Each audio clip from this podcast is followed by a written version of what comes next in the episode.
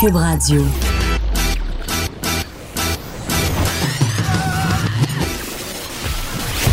Pour elle, il n'y a jamais de mauvaise question. De 13 à 15. Les effrontés. Avec Geneviève Peterson.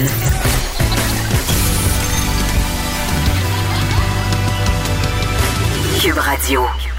Bienvenue à l'émission, cette dernière émission des effrontés pour 2019. Je suis excitée, je suis fébrile, c'est le temps des vacances. Ce soir, je vais tomber en vacances pour 2 semaines. Ça fait longtemps que ça m'est pas arrivé et je vis dans la crainte de tomber malade. On le sait, ça arrive souvent, tu sais, quand on a du temps pour se reposer puis s'arrêter. C'est souvent à ce moment-là que notre corps lâche, en bon français. Le système immunitaire fait « je t'en ai ». Et là, souvent, s'en suivent des épisodes de grippe et autres facilités. J'espère que ça va m'épargner cette année parce que j'ai vraiment besoin de ce temps des fêtes pour festoyer et terminer un livre. Je me vraiment promets de faire ça pendant mon temps des fêtes.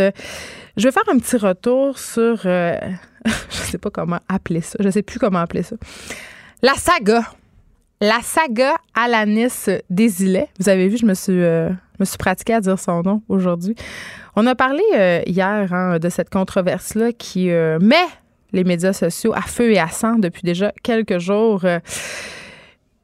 Petit récap, si vous n'avez pas suivi. Alanis Desilets, c'est cette influencer ancienne d'Occupation Double. Elle a participé à l'édition d'Occupation Double Bali.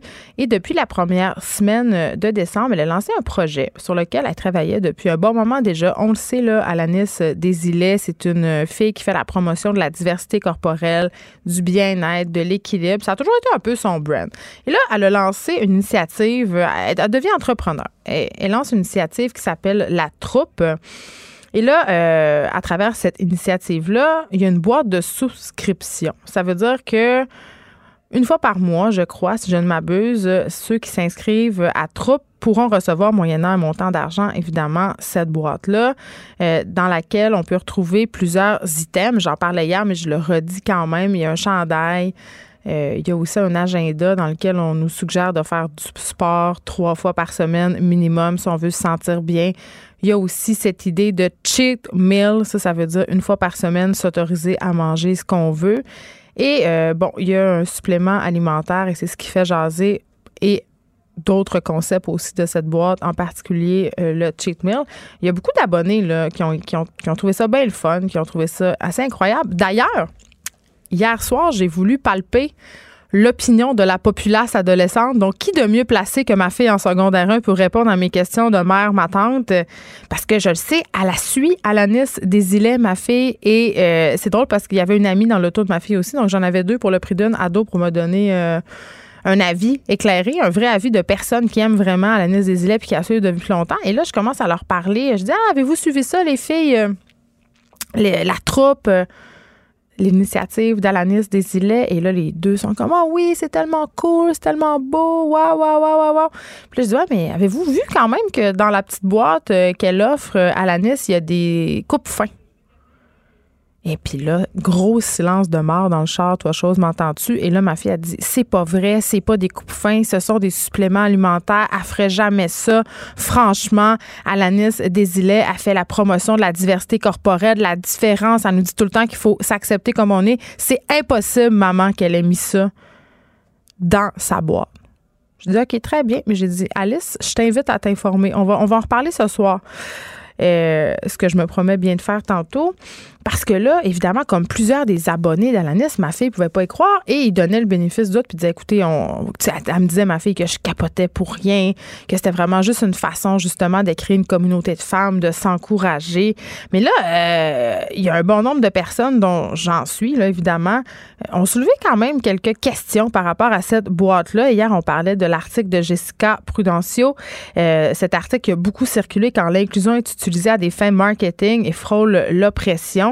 Et là, ce qu'on reprochait à Alanis et à son initiative, la troupe, c'était le manque de diversité dans les photos promotionnelles de sa marque et les produits coupe-fin. Évidemment, moi, c'est la chose qui me dérange le plus. Et vraiment, on a pointé les incohérences dans le discours d'Alanis Desilets et il y a eu, comme on dit, un assez gros shitstorm sur Instagram. Et là, elle a commencé, Alanis, à déliter des commentaires sous ses publications. Et là, elle a tenu à réagir à toute cette polémique. Elle a fait une vidéo d'elle dans son char avec ses AirPods où elle est parfaitement coiffée et glorieuse comme d'habitude. Elle pleure un peu, blablabla. Tu sais, hein, on aime ça le monde qui pleure, on va être un peu sympathique. Et là, elle se justifie en disant « Ah, on me reproche de ne pas avoir fait preuve de diversité, je l'entends, je le comprends. Mais tu sais, quand j'ai fait mon shooting, j'ai pris mes amis qui étaient libres. J'aurais dû prendre le temps de faire comme il faut. » Hey, deux affaires là-dedans. Deux affaires. Un, t'as pris tes amis. Tu fais la promotion de la diversité, mais dans tes amis, ce sont juste des jeunes femmes blanches même. Jeunes même. Première incohérence. J'aurais dû le prendre le temps de faire comme il faut. Ben, je le sais pas, hein, parce que quand tu t'adresses à autant de personnes qu'Alanis Desilets le fait, il me semble que tu devrais prendre le temps de faire les choses. Mais c'est peut-être juste moi. C'est peut-être juste moi, la perfectionniste, qui pense comme ça. Et à propos des commentaires, on lui reproche évidemment de les avoir supprimés. Ça, c'est une affaire, là. Toutes les firmes de PR, okay? Toutes les firmes qui sont spécialisées dans les crises de relations publiques, je pense que c'est le conseil numéro 1. Qui disent aux compagnies, ne supprimez pas les commentaires qui sont désobligeants envers vous, qui vous pointent du doigt pour des raisons légitimes, vous devez leur répondre. Parce que quand tu supprimes un commentaire, tu as juste l'air de ne pas vouloir adresser la situation, au pire de vouloir mentir, de vouloir cacher les critiques. Et ça paraît toujours bien, bien mal. Et elle l'a reconnu, Alanis Desilets, on peut quand même lui donner ça. Elle a dit, écoutez, quand les commentaires ont commencé à rentrer, je suis bien placée pour le savoir, là, quand tu commences à te faire envoyer du hate comme ça, peut-être que ton premier réflexe, c'est de paniquer, puis quand tu effaces les commentaires, ben, c'est comme si ça se passait pas. Donc, elle a reconnu, c'était bébé Lala, c'est les mots qu'elle a utilisés. Et elle dit qu'à partir de maintenant, elle va prendre un pas de recul, lire les commentaires et répondre. Et là, on va en venir au fameux produit coupe-fin, qui est utilisé, qui est inséré dans la boîte en format échantillon. Ce sont des produits de la marque Believe, donc croire, déjà là, ça en dit long. Elle dit qu'elle utilise ces produits-là depuis très longtemps. Elle dit qu'elle les a mis dans la boîte parce qu'ils ont des propriétés qui te permettent de focaliser durant ton entraînement. Et là, elle dit, malheureusement, dedans, il y a quelque chose qui s'appelle un stabilisateur de faim. Ça, c'est le mot chic pour dire coupe-faim. Elle aurait dû le prendre en considération, c'est ce qu'elle dit avant de le mettre dans la boîte, parce qu'elle reconnaît que c'est vrai que ça peut sonner comme quelque chose qui coupe la faim, même si c'est pas le cas. Je vais y revenir. Elle dit que c'est un gros malentendu. L'affaire du coupe-faim, on a parlé hier avec quelqu'un de la NEB à propos de quel genre de message ça envoyait. Là, je ne veux pas revenir là-dessus. Je pense qu'on a compris qu'insérer un produit qui couperait la faim dans une boîte destinée majoritairement à des jeunes femmes ou des adolescentes, c'était pas l'idée de l'année, là. Mais moi, j'ai eu envie d'aller voir c'était quoi ce produit-là en question parce que, vous le savez, je fais beaucoup de sport. Le gym, je le fréquente. Dans les gyms, il y en a des suppléments, il y en a des affaires, il y en a des trucs pour focaliser pendant son entraînement, des trucs qui contiennent majoritairement beaucoup de caféine. Là, on va pas se le cacher, c'est surtout tout ça qui est utilisé. En soi, c'est pas tellement dangereux, entre guillemets, même si ça a été quand même prouvé que consommer beaucoup trop de caféine, ça peut être nocif, surtout si on a des conditions particulières. Donc, toujours faire attention avant de prendre un supplément. Vraiment, consulter son médecin. Voilà, c'est dit, la mise en garde. Donc, je suis allée sur le site de Believe et je suis allée voir c'était quoi le produit en question. Ça s'appelle Energy plus Burner. Et là, j'ai eu envie de savoir c'était quoi. Alors, qui j'ai appelé? J'ai appelé mon gym, le Locomotion à Montréal, parce que vraiment, c'est un gym qui fait pas la promotion des suppléments. Ils sont vraiment pas pour ça. Il n'y a pas grand-chose à part des smoothies là-bas. Je parlais à mon entraîneur puis je fais, écoute, j'aimerais ça savoir si tu connais ce produit-là puis c'est quoi les propriétés de cette affaire-là. Et là, elle dit, je vais te revenir et tout ça. Pendant ce temps-là, pendant qu'elle regardait, je suis allée voir sur le site de Believe. Et là, il y a toute une section, quand tu cliques sur le produit, « It is for me », OK? Et là, je suis allée voir qu'est-ce qu'ils disent à propos d'Energy machin, hein, le truc qui est Energy plus Burner, le produit qui était dans la boîte de Troupe. Ça dit « Le produit est pour toi si tu veux perdre du poids, si tu veux brûler plus de gras et voir tes abdominaux, si tu veux l'utiliser comme un boost au gym ou pendant ta journée, et si tu as de la difficulté à contrôler tes fringales. Ce produit n'est pas pour toi si tu ne veux pas perdre du poids ou brûler davantage de graisse et si tu ne peux pas consommer de caféine et de thé vert. » Fait qu'en fait, ce produit-là, il nous promet des choses absolument miraculeuses. Il nous suggère que ce qu'il nous faut, c'est de perdre de la graisse. Tu sais, parce que on se le rappelle, là, le produit n'est pas pour toi si tu ne veux pas perdre du gras et perdre du poids. C'est complètement ridicule. Et là, ma coach m'est revenue et elle m'a dit, va voir sur le site examine.com. Vraiment, je vous le suggère, ce site-là, quand il est question de suppléments, vous pouvez entrer les ingrédients.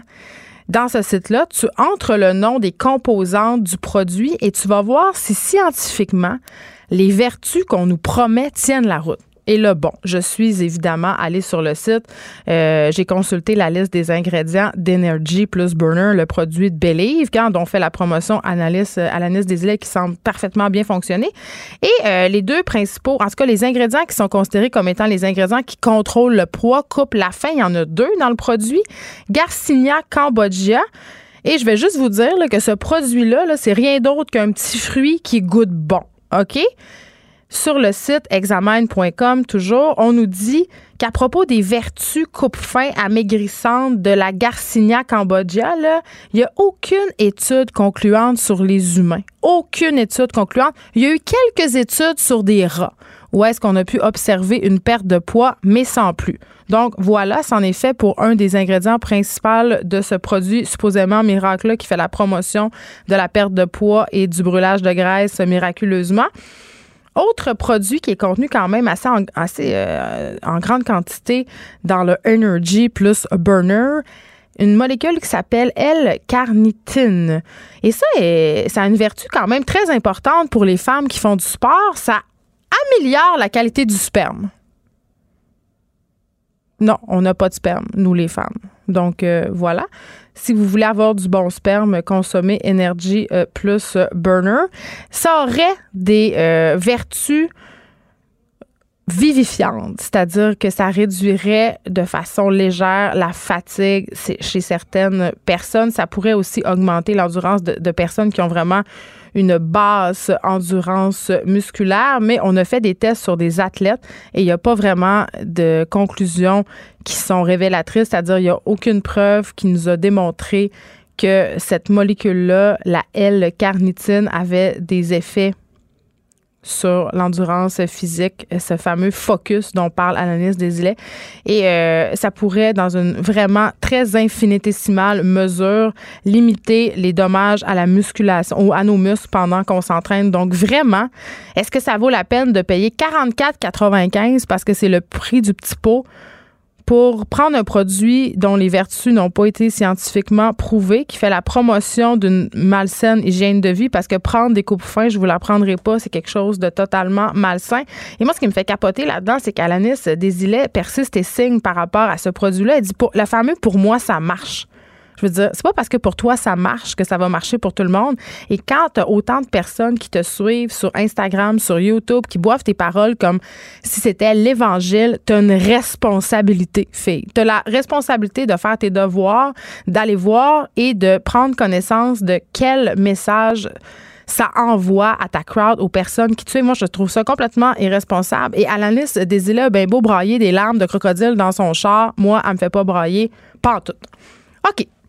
J'arrête de me fâcher. Ça me fâche, la fausse représentation.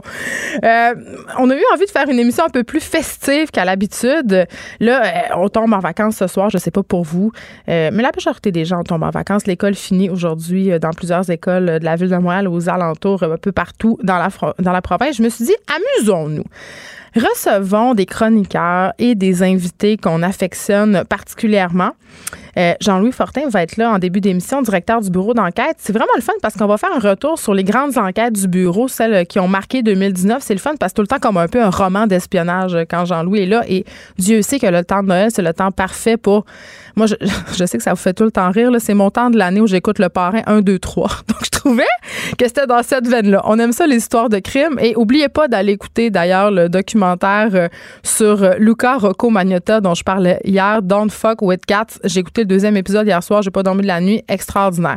David Quentin sera là. Il nous parle pas de livres aujourd'hui, David. Il va nous parler, il va nous faire des suggestions de bulles, mais pas nécessairement des champagnes. C'est des vins effervescents qui sont disponibles en SAQ, qui sont pour la plupart, assez abordable. Donc, c'est assez intéressant quand on sait que les festivités de Noël arrivent. C'est toujours le fun d'arriver chez le monde avec une bouteille de bulles en guise de cadeau d'hôtesse. Moi, je dis, là, arrêtez d'aller au Fruit et la Passion acheter du rince-main, là. Allez acheter une bouteille de bulles. Pas mal plus le fun. Ou gardez-la pour vous.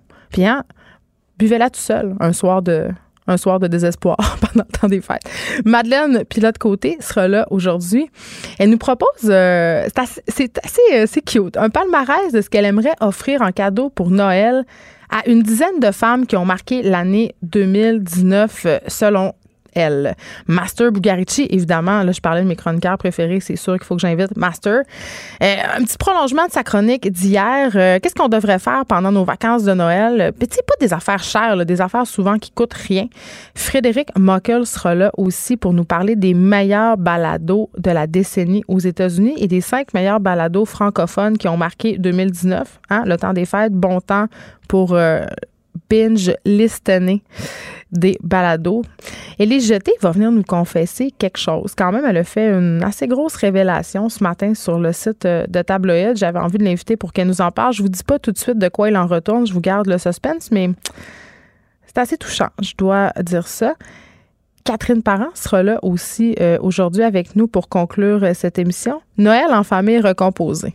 Et là, là, là, là, là, là. Ça amène son nombre de défis. Je vais prendre des notes parce que moi, quand même, je pense que je dois être rendue à 42 familles recomposées. Là, si je compte la mienne, celle de mon chum et moi-même comme enfant, en tout cas, c'est rendu compliqué, bien compliqué les familles. Puis j'ai vraiment hâte au réveillon, on va pouvoir être tous ensemble, hein? Dans l'harmonie et la paix.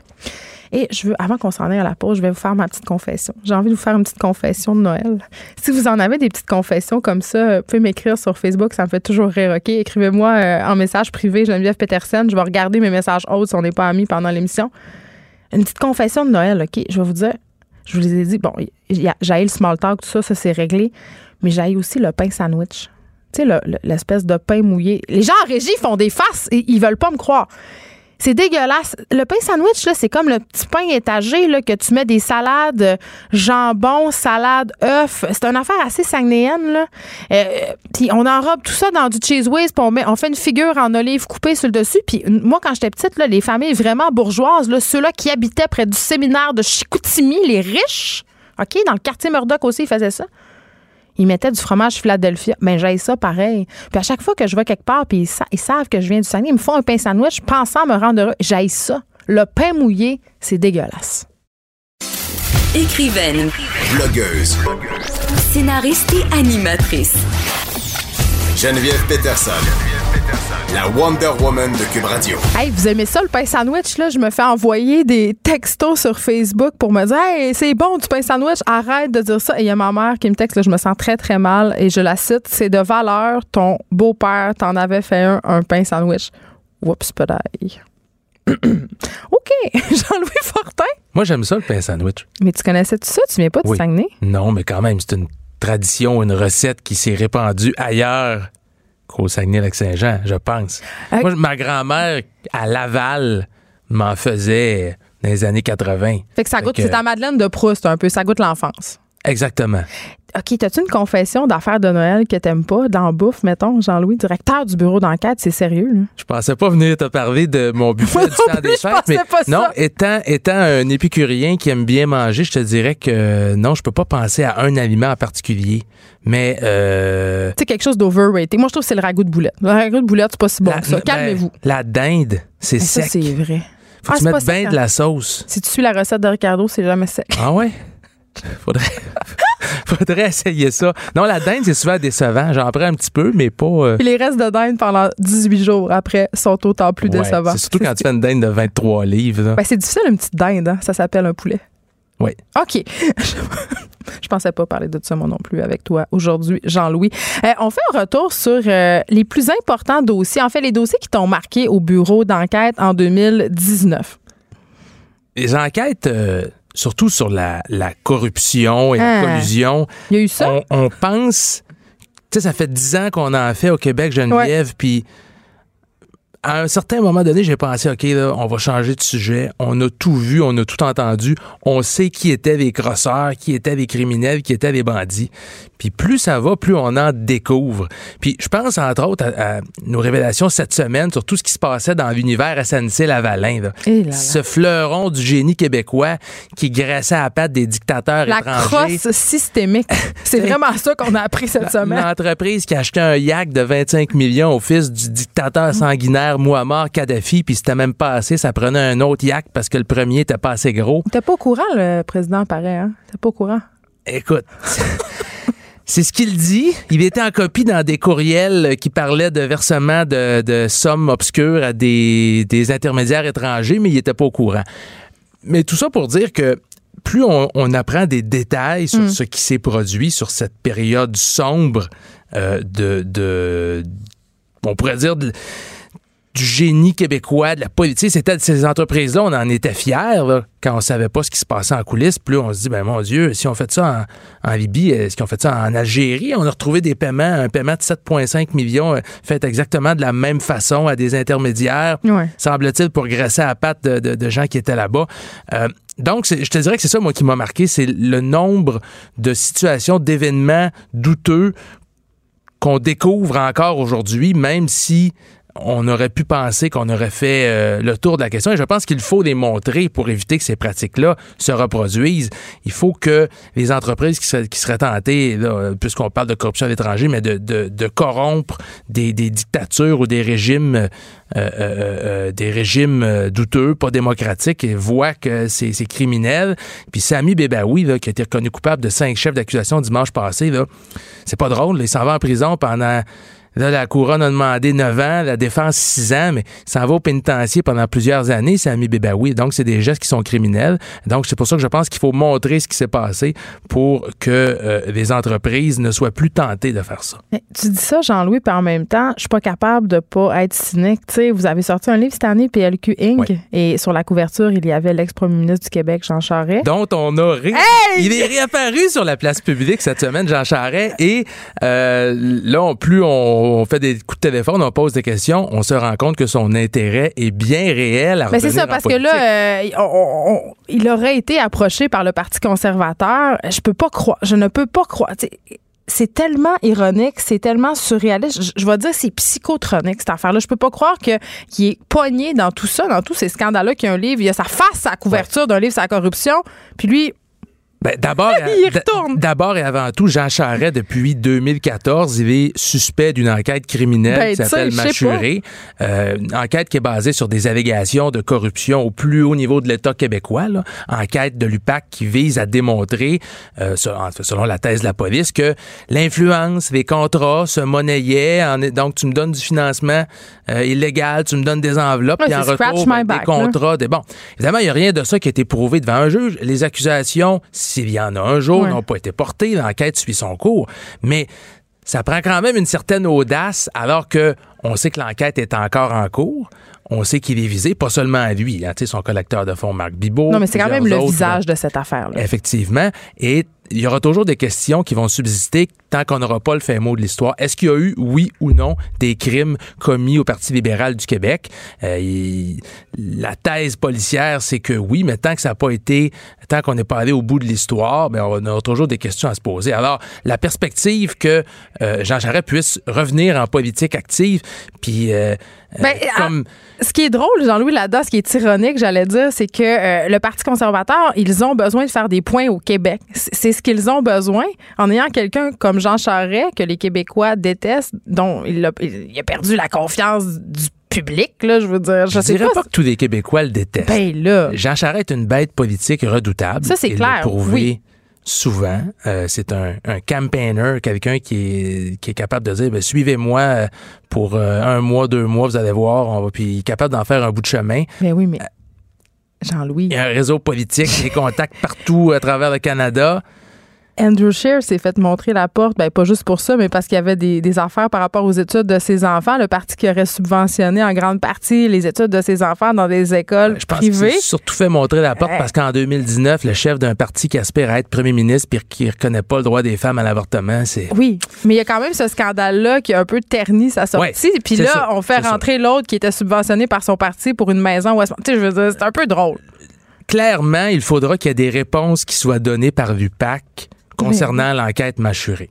Parce que ça serait effectivement étonnant que le Parti conservateur du Canada choisisse un chef sur lequel des soupçons planent encore. Puis je le répète, Jean Charest, à ce jour, il n'est coupable de rien. Non. Il n'est accusé de rien, mais il y a une enquête criminelle qui le vise. Ça, on en est sûr. Ça paraît pas très bien. Crime organisé.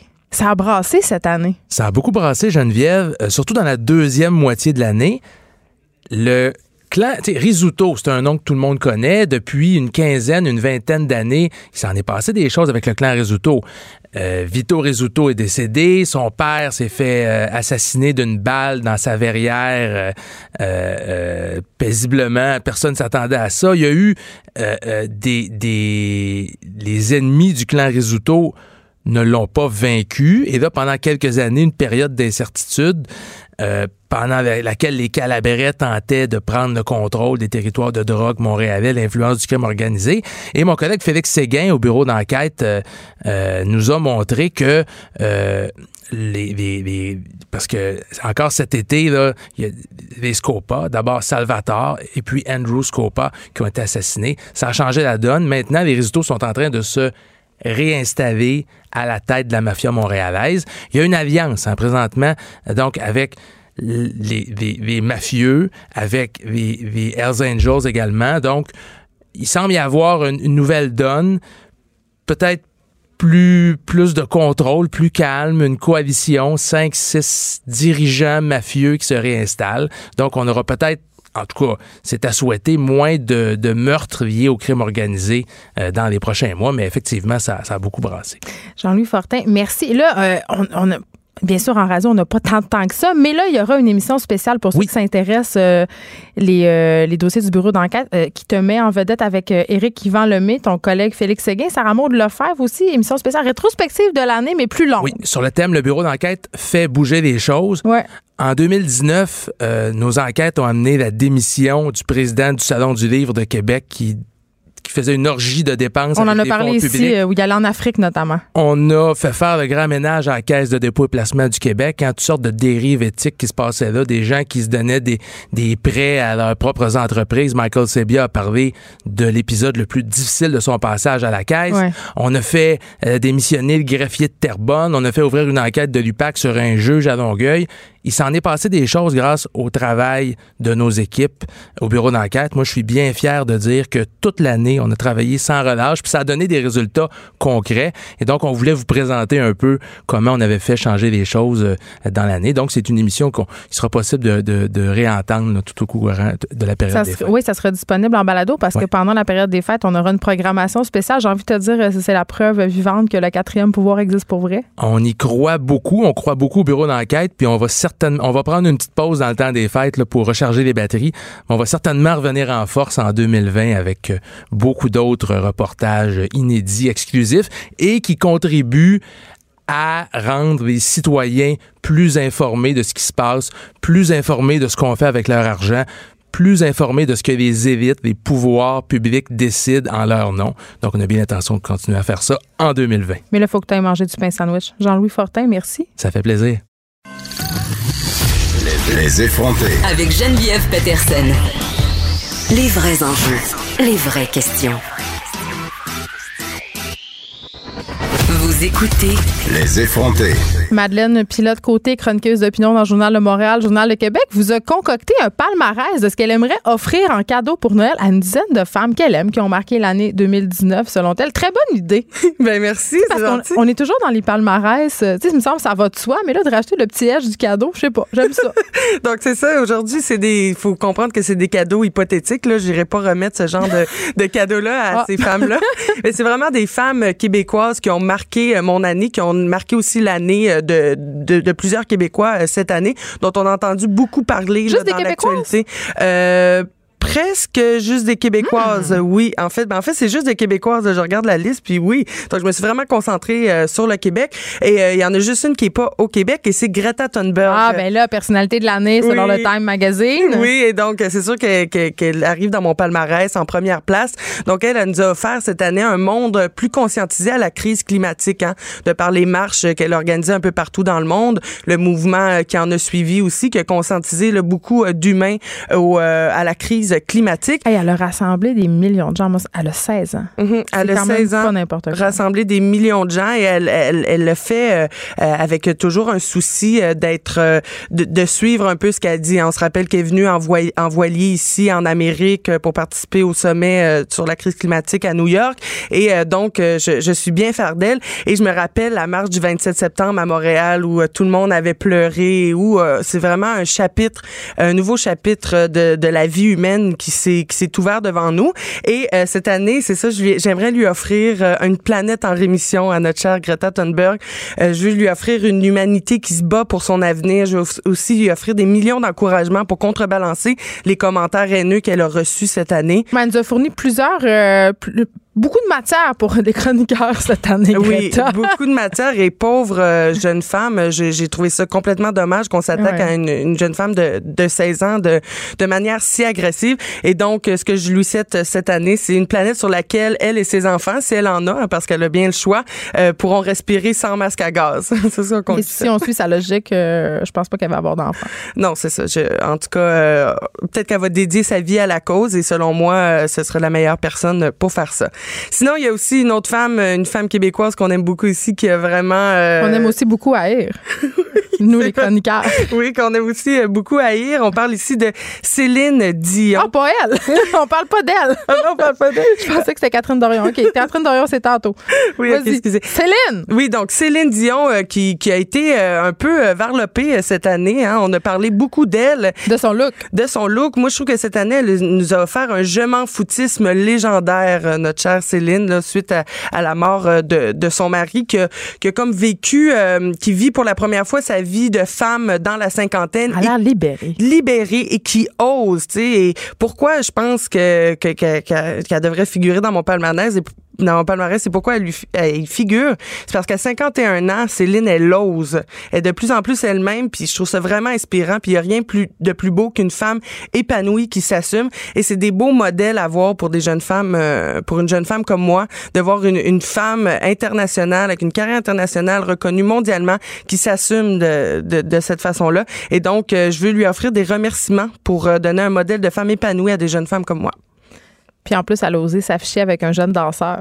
Oui, aussi. Bon, Pépé, hein, on le sait, il n'est pas dans notre équipe. À nous, si on est des femmes hétéros, il est dans l'autre équipe. Mm-hmm. Mais c'est son meilleur ami. On le sait pas en même temps. On le sait pas. Puis les gens l'ont beaucoup critiqué d'avoir une relation avec un jeune homme comme ça, ce que je trouve absolument scandaleux, parce qu'on sait que l'inverse, ça suscite pas l'ire et l'opprobre. Non, exactement. Donc, elle a eu beaucoup de commentaires haineux cette année, Céline Dion. Donc, on l'encourage à poursuivre. Puis elle nous a offert son album. Durant l'automne, c'est ça, un album. Et elle nous a offert aussi des spectacles au Centre Bell qui ont vraiment rassemblé les Québécois. Là, quasiment tout le monde que je connais est allé la voir au Centre Bell. Moi, je dois dire que je une grande fan de Céline Dion, sauf au karaoké, parfois quand je suis vraiment très saoule. Sinon, courage, j'ai pas trouvé ça tellement bon. OK! On poursuit. Les gros aveux aujourd'hui. J'aime pas le pain sandwich et je n'aime pas Céline. On poursuit avec Sophie Deraspe, qui nous a offert un des meilleurs films québécois de la décennie, selon moi, hein, qui est sorti le 8 novembre 2019. On parle d'Antigone, qui est encore dans les salles. Donc, je vous invite à aller le voir dans le temps des fêtes si c'est pas déjà fait. Donc, ça raconte l'histoire d'une jeune immigrée qui répond à la justice des hommes par la justice de son cœur. C'est comme Antigone rencontre l'échappée. Oui, c'est vrai. C'est comme un Antigone vraiment moderne, qui décrit la réalité là, des personnes immigrées, des personnes racisées. Et donc, Sophie Deraspe, qui avait commencé sa carrière cinématographique là, en 2006 avec un film qui s'intitulait Missing Victor Pellerin. Et ce que j'aimerais lui offrir, moi, c'est toute mon admiration, hein, parce qu'elle a réalisé le film Antigone, et je lui donne toute mon admiration parce que j'aurais aimé qu'on parle plus d'elle. Et je me demande que si elle avait été un homme, est-ce qu'on aurait plus parlé d'elle, plus parlé de son film? Ah, je vais pas être plate, Madeleine, mais on l'a invitée ici, puis ça a été compliqué. Ah ouais? Je pense pas que c'est une fille qui adore les médias. Je vais dire ça de même. Peut-être, c'est peut-être qui explique Pourquoi on l'a pas vu beaucoup? Parce qu'il faut se rappeler là, qu'elle est en liste pour peut-être être en nomination pour le meilleur film étranger au 92e Oscar. Mais ça a été quand même couvert largement par les médias. On en a parlé. Là. Écoute, on est tellement chauvin. Quand on a l'occasion de briller à l'étranger, on se gêne pas puis on fait bien. On est fiers. Oui, on est très fiers et très bon film. Je vous conseille d'aller le voir. Et c'est une jeune réalisatrice à surveiller, Sophie Deraspe, pour l'année 2020. Aussi, j'aimerais faire une mention spéciale dans mon palmarès à Vanessa Destiné et Dalila Awada. Ex-effrontée, mais toujours effrontée dans mon cœur. Oui, ex-effrontée, hein, Vanessa Destiné qui co-animait avec toi Les Effrontés auparavant et qui nous ont offert cette année un balado qui s'intitule Pigment fort. Hey, c'est tellement bon, là, j'adore ça. C'est tellement bon ce balado-là, je vous conseille absolument de l'écouter. On devrait faire écouter ça aux jeunes dans les écoles. Selon... Ma fille l'écoute. Oui, ben c'est un très bon podcast pour les jeunes, mais pour tout le monde aussi, parce que ça décrit les réalités de différentes cultures et ça va aborder les enjeux des personnes racisées. Par exemple, la violence conjugale dans d'autres cultures. Ça, c'est intéressant parce que c'est un épisode qui est sorti en même temps qu'on avait toutes sortes de meurtres conjugaux, de meurtres aussi familiaux. Puis notre première tendance, souvent, c'est de faire des amalgames un peu douteux. Puis cet épisode-là, ça explique tellement d'une façon claire, ça vulgarise bien la raison pour laquelle on peut pas dire que la violence conjugale, c'est culturel. Mm-hmm. Puis c'est ça, donc ces femmes-là, donc Vanessa Destiné et Dalila Awada, vont vraiment, ces deux femmes racisées qui vont prendre le point de vue des personnes racisées pour justement expliquer des enjeux, défendre des points. Donc on va parler aussi, par exemple, comment parler de racisme à un blanc, les réalités des personnes adoptées, etc. Donc, grâce à votre podcast, Vanessa Dalia... C'est pas lourd! Non, c'est pas lourd, c'est fait dans la bonne humeur, dans la joie et ça fait du bien d'entendre le point de vue des personnes racisées. Donc merci les filles pour vos discussions franches qui font grandir les gens, très important en 2020, écoutez ça absolument. Qu'est-ce que tu leur donnes en cadeau? Qu'est-ce que je leur donne en cadeau? Eh bien, j'aimerais leur offrir une longue carrière puis la plus grande des tribunes pour continuer à détruire les préjugés. Très bon. Sinon, on poursuit avec Valérie Plante qui, cette année, nous a offert plusieurs investissements pour la Ville de Montréal. Donc, elle a quand même fait des bonnes choses. On parle de 460 millions dans les rues de Montréal, 217 millions dans les infrastructures de l'eau, plus de pistes cyclables, des commerçants moins taxés, meilleur accès à la propriété. C'est sûr que la dette va augmenter, mais on parle d'investissement là, dans la Ville de Montréal et son taux de réalisation de ses promesses, là, c'est de 83% du jamais vu là, depuis une dizaine d'années. Et ce que j'aimerais lui offrir en cadeau, c'est la ligne rose. Écoute, oui, qu'est-ce que tu veux? La ligne rose, gratuitement, qui se fait tout seul, c'est le Père Noël qui donne ça, comme ça, le budget, il est pas trop, on prend pas trop du budget, puis en plus, ça permet de se rendre à Montréal-Nord beaucoup plus facilement. Juste à piger dans le budget du 3e. Oui, exactement. Sinon, on poursuit dans mon palmarès avec Kate Lessard. Vous connaissez sûrement ce nom-là. Donc, elle nous a offert un accès à la réalité trans. Donc, si vous connaissez... C'est la candidate d'OD? Oui, c'est la candidate d'Occupation Double. Donc, cette année, Occupation Double, il y a eu plusieurs candidats, puis on a vraiment mis l'accent sur la diversité ethnique. Donc, il y avait des gens d'Europe de l'Est, il y avait des gens, des personnes noires, il y avait des personnes arabes. Et donc, il y avait aussi une personne trans. Et cette personne-là, c'est Kate Lessard. Donc, c'était pas dit au début d'Occupation Double et c'est à sa sortie au début de l'aventure d'Occupation Double qu'elle a révélé là, que c'était une personne trans. Les téléspectateurs d'Occupation Double le savaient tout au long de l'aventure. Mm-hmm. Mais c'est vraiment au grand jour là, qu'elle s'est révélée par rapport aux autres candidats et ainsi que tous les médias. Là, qu'elle on m'a mis beaucoup de commentaires de marde. Hein? Oui, aussi. Donc, vraiment, beaucoup de commentaires de marde. Mais j'ai un petit message pour Kate. On Kate, le répète. T'as vraiment beaucoup de courage. Et t'as vécu beaucoup de souffrance dans ton Abitibi natal quand tu étais un petit garçon. Quelques années plus tard, en 2019, tu resplendis devant des centaines de milliers de téléspectateurs et tu ouvres la conscience, désolé. Tu as fait énormément pour les jeunes trans et leurs familles. Et ce que j'aimerais te donner, c'est une société dénudée de tabous. Et là, là. Ça va être long, ça va être compliqué, ouais. Mais elle, Kate, c'est un agent actif de cette lutte-là et fait beaucoup de conférences. Donc, je vous invite à aller voir ce qu'elle fait. Elle a aussi une chaîne YouTube. Donc, regardez ce qu'elle fait pour contribuer à son cadeau de Noël, qui est d'une société dénudée de tabous. Sinon, j'aimerais faire juste une mention spéciale à toutes les femmes syriennes qui viennent de vivre leur première année au Québec. Donc, on sait qu'on a accueilli beaucoup de réfugiés syriens là, dans les dernières années. Eux, ces femmes-là nous ont offert leurs espoirs d'une vie meilleure. Et moi, ce que j'aimerais leur offrir, là, c'est en cadeau, c'est un Québec ouvert et accueillant, parce qu'on sait qu'il y a près de 60 000 réfugiés syriens qui ont été réinstallés au Canada depuis 2015.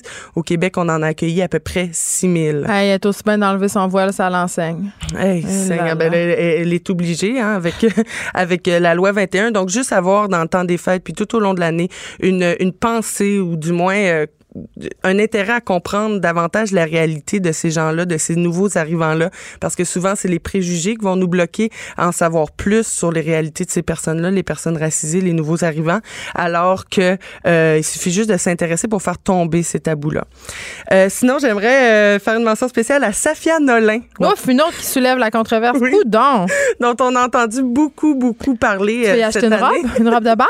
Oui, une grande robe de bal. Non, sérieusement...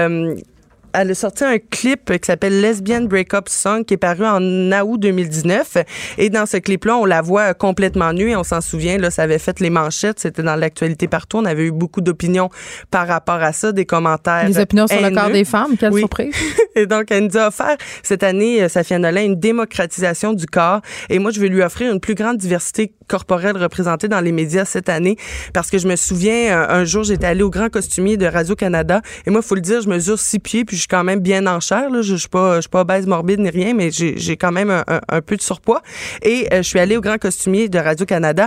Et ça, c'est tous les costumes qu'il y a eu dans les 50 dernières années qui sont logés là. Et j'essayais des choses et rien me faisait. Tu t'es sentie comment? Ben, je trouvais ça triste. J'étais là dans les 50 dernières années à Radio-Canada. Ça veut dire qu'il n'y a pas eu une comédienne ou qu'il n'y a pas... qui avait ma shape, qui avait ma morphologie, qui était grande, qui avait un peu de poids en trop. Et de constater ça... Mais on en voit, par exemple, de plus en plus, il y a des Billie Jean White, il y en a d'autres aussi. Oui, Mélissa Bédard, etc. Bon. On en voit, mais selon moi, c'est peu, c'est pas assez. Puis on se rend compte qu'elles... Ils sont pas non plus montrés comme des objets de désir, ces femmes-là, on s'entend. Là. Non plus. Tu les verras pas sur le top du Châtelaine. Non plus. Et j'ai dit ça, je m'excuse. Mais c'est quand même vrai. Ben c'est vrai, il faut dire les vraies affaires et c'est ça qui est dommage. Souvent, les personnes bien portantes vont jouer des rôles de personnes bien portantes. On va le soigner au trait. Hey, c'est la grosse. OK. On poursuit. Et finalement, j'aimerais faire une mention spéciale à toutes les grands-mères du Québec. C'est vraiment important. Ils nous ont offert la vie, hein, nos grands-mères. Et pour cette année, moi, j'aimerais leur offrir une petite boîte dans laquelle il y a plein d'années pour qu'on puisse en profiter encore longtemps de nos grands-mères. Et moi, ma grand-mère, c'était mon idole parce que quand elle venait me garder, elle prenait mes livres et elle mettait du liquide correcteur dedans dans mes livres pour enfants pour les féminiser, les rendre non-genrés et non-sexistes. Voyons. Oui, elle était donc bien badass, la grand-mère. Badass. On l'aime. On a j'ai encore un petit livre, c'était Georges la girafe et maintenant c'est Georgette la girafe. Fantastique. Avant-gardiste, avant le temps. Avant-gardiste, donc on souligne le fait que nos grands-mères sont encore en vie ou même si elles sont décédées, on souligne le fait qu'elles aient été en vie cette année durant le temps des fêtes. Et à la maison, ceux qui nous écoutent, je vous souhaite un merveilleux temps des fêtes. C'est vraiment important, profitez-en et on se revoit en 2019. On va pouvoir continuer à te lire dans le Journal de Montréal, le Journal du Québec, j'espère, en 2020. Madeleine Pilote-Côté, on a besoin de plumes comme la tienne. Merci beaucoup. Merci, bonne journée. Écrivaine. Blogueuse. Scénariste et animatrice. Geneviève Peterson.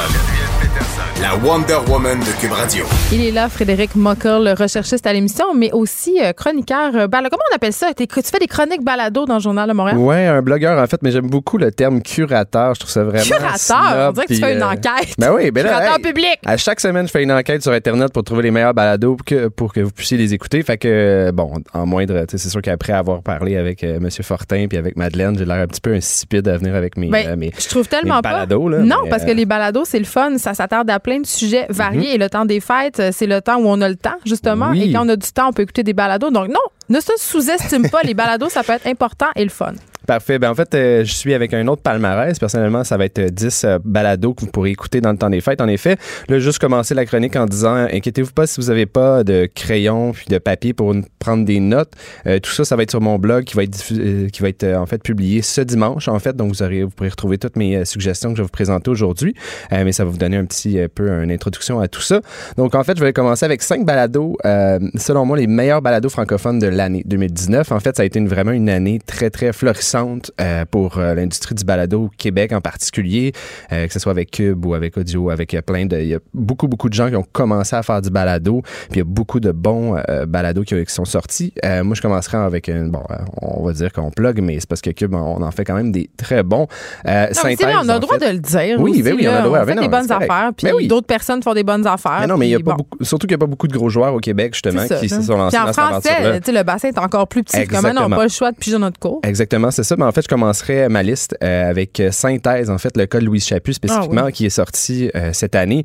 Je sais pas si tu as eu le temps de l'écouter, mais... J'ai tout écouté ça en rafale. Ben, tu fais bien, je pense que t'es pas la seule. Puis pour moi, ce balado-là marque un peu un tournant parce que moi, c'est certain que vu que j'écoute des balados depuis quand même assez longtemps, j'écoutais beaucoup de balados américains, puis il y a beaucoup de true crime américains aussi qui sont très bons. C'est un genre qui fonctionne bien en balado. Oui, exactement, c'est ça. Mais Synthèse, pour moi, est le premier balado francophone, surtout québécois, en fait, qui réussit à, comment dire, épouser la même forme, la même qualité de réalisation. Mais l'ambiance est quand même réussie. Hein? Puis c'est tellement important, je t'en ai déjà parlé, là, de l'importance de l'ambiance sonore dans un balado, mais Synthèse, c'est particulièrement bien réussi. On est vraiment loin de deux gars qui jasent avec un micro de trucs qu'ils ont lu sur une page Wikipédia. C'est vraiment une enquête. T'es là avec eux. C'est super intéressant. Ils vont rencontrer des gens... Oui, ils vont rencontrer des gens, ils te transportent vraiment dans le monde justement qui entoure toute cette enquête-là, ce cas-là très marquant de Louis Chaput. Donc, moi, je vous le conseille fortement. Tu t'es fait tuer au Vermont pendant qu'elle faisait du hiking dans une montagne. Exactement. Sais-tu quand tu sais quand est-ce qu'une balado est bonne? C'est quand c'est fini puis tu fais hey, déjà? Ouais. Là, tu veux, tu sais, je pense qu'il y a 6 épisodes à la deuxième saison de Synthèse. 5 épisodes, si je me trompe pas. Oui, il y en a 5, puis c'était pas assez, j'en aurais pris de l'autre. Je peux comprendre, mais malheureusement, les balados, ça coûte de l'argent. Je sais. Ah! Puis de toute façon, comme ça. Mais regardez, on va espérer que Synthèse revienne. J'espère. C'était vraiment très bon. Moi, je les félicite, Transistor et Cube Radio, d'avoir produit ça cette année. Sinon, si on va chez nos compétiteurs, il y a celui de François Bellefeuille, en fait, 3.7 Planète. J'ai jamais écouté ça. C'est très drôle, c'est très bon. Bon, on connaît tous François Bellefeuille, humoriste. On connaît peut-être moins François Bellefeuille, le podcasteur. Mais en fait, dans ce balado-là, c'est simple. Il parle beaucoup... Il allie humour et environnement. Fait que c'est pas un podcast d'humour comme on est habitué. Non, exactement. Encore une fois, on est loin de juste discussion ou entrevue avec des gens. C'est vraiment... moi, je trouve que c'est parfait justement pour rire un peu de ton éco-anxiété parce qu'il aborde vraiment le sujet de... Le titre 3.7 Planète, ça fait référence au fait que, ben en fait, si on va au rythme qu'on va en ce moment puis qu'on continue, ça va nous prendre 3.7 planètes pour, en fait, continuer à vivre comme on le vit en ce moment parce qu'une, c'est pas suffisant.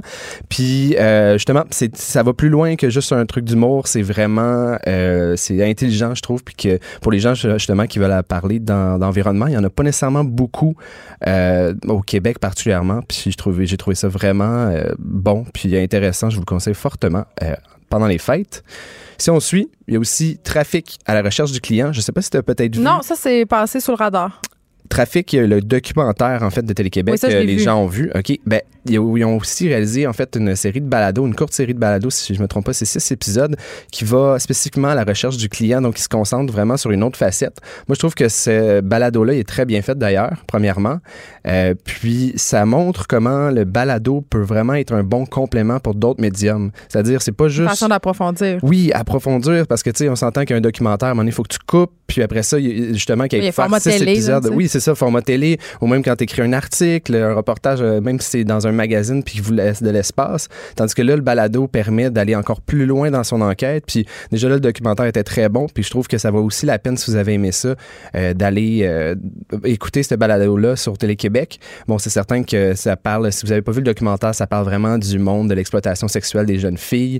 Le balado se concentre surtout sur justement les clients. C'est qui ce monde-là? Qu'est-ce qu'ils recherchent? Etc. Donc, c'est sûr que c'est un peu troublant. C'est difficile à écouter, mais c'est super intéressant. Mais qui participe à ça? Est-ce que ce sont des policiers? C'est un mix un peu, en fait. Il y a des proxénètes. C'est vraiment un mix. C'est pas juste avec un policier qui te raconte tout ça. Donc, je vous conseille fortement. C'est vraiment intéressant si vous êtes prête à aborder ce sujet-là. Ensuite, je continue en français avec Les forces du désordre. Là, on quitte le Québec pour aller en France. Oui, c'est ça. C'est un balado de Slate.fr, en fait, qui fait beaucoup, beaucoup de bons balados, dont le très connu Transfert. Mais cette année, j'ai trouvé que les forces du désordre étaient particulièrement bien faites. Je sais que, tu sais, on a entendu peut-être parler un peu de loin là, du mouvement des Gilets jaunes. Ça a commencé en octobre 2018. C'est un mouvement de revendication en France. Exactement. Ça l'a fait beaucoup couler d'encre. En fait, on en a jasé beaucoup dans la presse internationale. Puis, ce balado-là, spécifiquement, donne la parole non seulement aux manifestants, mais aussi aux forces de l'ordre. Puis c'est parce que c'est particulier, c'est un conflit qui est très vite tournant à la violence, puis c'est très difficile, on dirait, pour les deux camps de s'entendre, de même se parler. Donc, ce balado-là donne un bon aperçu, justement, de qu'est-ce que c'est, ce conflit-là, puis pourquoi ça l'a dégénéré autant que ça, étant donné que ça donne la parole à plusieurs personnes. Donc, moi, j'ai trouvé ça particulièrement intéressant parce que souvent, quand on fait des documentaires ou des podcasts, même des articles sur des manifestations, c'est souvent juste un côté de la médaille. C'est rare, c'est très rare d'avoir... C'est ça, c'est très rare d'avoir le point de vue d'un peu tout le monde, puis je trouvais que celui-là a réussi à aborder tout ça. Si je termine mon top 5 des meilleurs balados franco de 2019, il y a Pourquoi Julie, que je sais pas si tu as écouté, mais... Oui, je l'ai écouté. Julie Masse, justement, je pense que c'était Caroline G. Murphy qui nous parlait de ça il y a 2 semaines. Corey Hart l'a enlevé. Ah ouais, ça va plus loin que ça. Non, c'est pas exactement ça. Là. Oui, c'est ça, OK! Allez écouter le balado d'Émilie Perron, en fait, Pourquoi Julie, c'est très bon. Tu sais, sachez que la chanteuse Julie Masse a tellement fait jaser dans l'année 2019 que ça a été une des célébrités les plus recherchées sur Google cette année au Québec. Puis je suis sûr que ce balado-là a contribué à ça. C'est vraiment... Elle n'a jamais voulu accorder d'entrevue hein, par rapport à tout ça. C'est ça, mais ça fait partie justement du mythe, du mystère.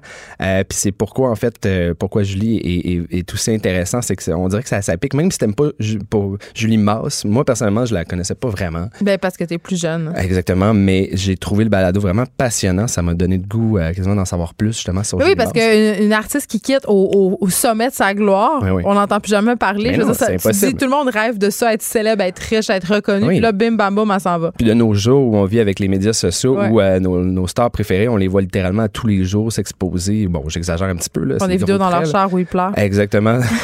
Je sais pas à quoi tu fais référence exactement, mais fait que c'est vraiment fascinant d'entendre cette histoire-là, peut-être d'une époque un peu révolue de la célébrité. OK. Allons du côté des Américains. Oui. Là, tu as voulu ratisser large parce qu'on change de décennie. Oui, donc, exactement. Dit parce que ce sont quand même des précurseurs en balado, les Américains. Oui. Comme on dit Elvis Gratton, ils l'ont-tu l'affaire, les Américains? Exact. Mais pour les balados, c'est quand même assez la même chose avec les balados. Même si le Québec a fait beaucoup cette année, faut quand même admettre que les Américains font des balados de qualité depuis très longtemps. Puis depuis 10 ans, ça vraiment, là, le milieu américain, l'industrie a tellement grandi puis nous a tellement montré le chemin aussi peut-être à suivre dans certains cas. Puis justement, je voulais souligner peut-être les 5 balados que moi, personnellement, j'ai trouvé que dans les 10 dernières années ont été dans les plus marquants, les plus importants de l'industrie. Puis en commençant une liste comme ça, je peux pas m'empêcher de parler de Serial. Je sais pas si tu l'as écouté. Oui. Tout fan de True Crime devrait écouter ça, même juste fan de balado, si vous écoutez en anglais. C'est le premier balado, je te dirais, qui a vraiment montré le potentiel du médium en démontrant que, tu sais, on pouvait avoir un balado qui pouvait accrocher des dizaines de millions de personnes d'un coup comme ça, comme si, comme un épisode de Game of Thrones. Tu sais, le balado, c'est pas juste quelque chose que t'écoutes dans le char. Je me rappelle quand ça marche, quand il y avait le gros buzz Serial, oui, c'était la conversation de la machine à café. Exactement, là. Mais c'était la première fois qu'un balado faisait ça. C'était la première fois qu'il y avait beaucoup de gens qui ont entendu parler des balados. Puis tout ça, c'est à cause de Serial qui est sorti en 2015 pour la première saison. Puis simplement, c'est parce que c'était très bien fait, c'était très bon, mais c'était surtout que ça montrait un peu le potentiel que ça pouvait avoir, le balado. Puis pour ça, je pense qu'on... C'est un incontournable, un classique. Exactement. Si on continue dans les classiques, il y a un balado qui s'appelle Startup, de Gimlet Media, en fait. Ça, je connais moins. C'est un balado, en fait, un peu pour les entrepreneurs. Je t'explique rapidement, là, c'est au début de Gimlet Media, c'est une compagnie de balado qui a été achetée cette année par Spotify pour 200+ millions US. Puis en gros, un des premiers podcasts qu'ils ont fait, c'est justement Startup, où l'un des cofondateurs de la compagnie nous faisait en fait accompagner tout le long de comment dire, la le processus d'ouvrir une entreprise, faisait un podcast en même temps. Donc, tu vois... C'est comme une télé-réalité d'un départ d'entreprise. Mais de la façon qu'il l'a fait, c'était vraiment original. On n'avait jamais entendu parler de ça comme ça. Puis, tu sais, de nos jours, là, les podcasts qui t'aident à essayer de partir une business ou être meilleur en affaires, il y en a tellement, sauf que c'est très rare. Les coachs de vie. Oui, c'est très rare, mais d'avoir un exemple comme Startup qui te montre comment ils ont commencé puis que 5 ans après, justement, ça a été vendu par plusieurs millions. Je veux dire, c'est rare que tu puisses backer ton argumentaire avec quelque chose qui vient d'arriver aussi. Puis c'est vraiment, t'es dans le cœur du processus. C'est vraiment fascinant. C'est quasiment, justement, plus humain que business. C'est quand même facile. Mais je vous dirais, si ça vous intéresse, tout ce qui est business, allez écouter ça, Startup de Gimlet Media, c'est très bon.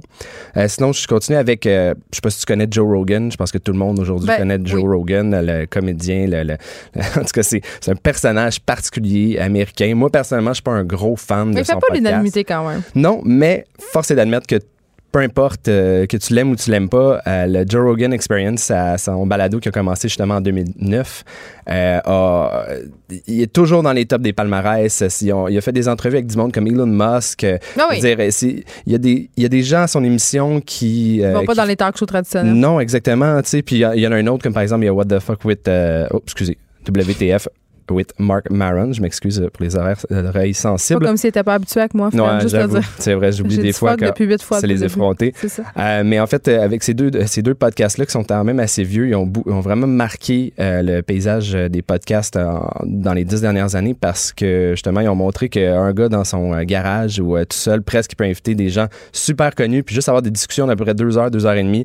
Mais ça marche, c'est pas décousu comme les podcasts du Maurice. Je pense qu'on peut aussi voir par exemple ça avec le podcast Sous-écoute de Mike Ward en fait, qui est très inspiré, je pense, de Joe Rogan, d'ailleurs, qui a déjà été au podcast de Joe Rogan. Donc c'est un style qui est intriguant, mais qui est vraiment unique, puis c'est pas n'importe qui peut le faire. Fait que chapeau à eux quand vous êtes capable de le faire, d'avoir une personnalité qui est assez sexy pour justement amener les gens à vous écouter pendant 3 heures de temps. D'ailleurs, un peu comme toi, qu'est-ce que tu fais à chaque jour? Bon, arrête, je suis pas bien.